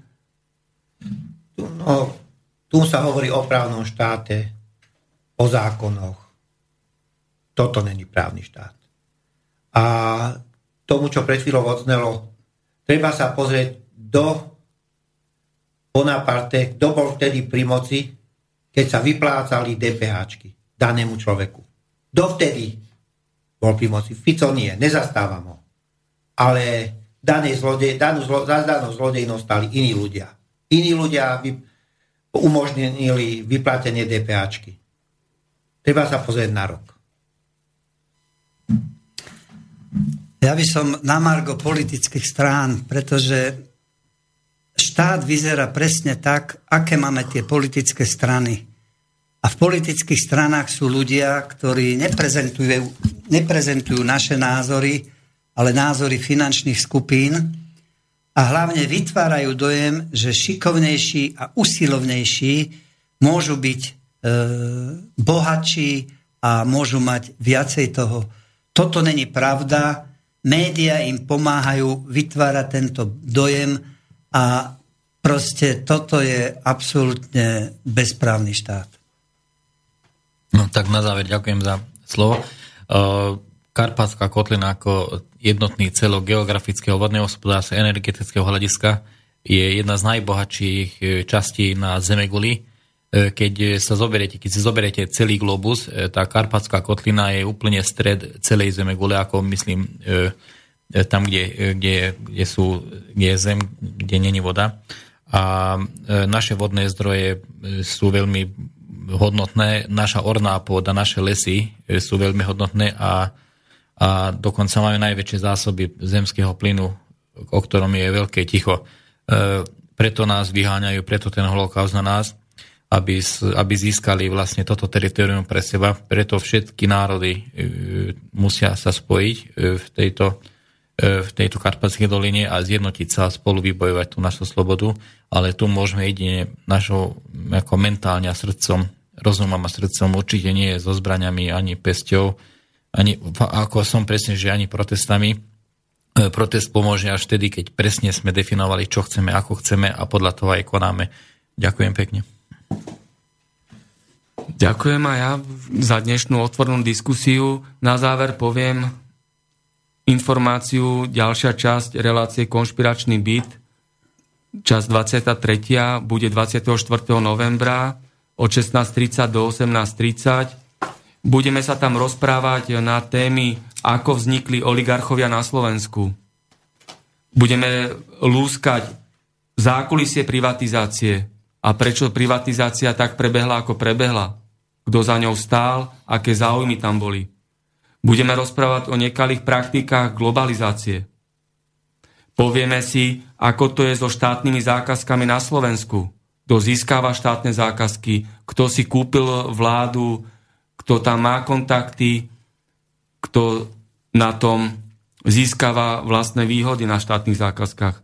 Povieme si o organizovanom zločine vo finančníctve a ekonomike. Kto to riadi na Slovensku, aké sú vzájomné prepojenia, aká má tá chobotnica chápadla. Hostiami budú Marian Vítkovič, Roman Michalko, a Peter Zajac Vanka, všetko erudovaní ekonomovia, ktorí prelúskajú v konšpiračnom byte túto problematiku a budeme dekonšpirovať doposiaľ utajované skutočnosti. Takže vás po, srdečne pozývam vo štvrtok 24. novembra na počúvanie relácie Konšpiračný byt od 16.30 do 18.30. Na záver všetko dobré, ďakujem za pozornosť, lúčim sa s mojimi dnešnými hostiami. Všetko dobré, do počutia. Táto relácia vznikla za podpory dobrovoľných príspevkov našich poslucháčov. Ty, ty sa k ním môžeš pridať. Viac informácií nájdeš na www.slobodnyvysielac.sk Ďakujeme.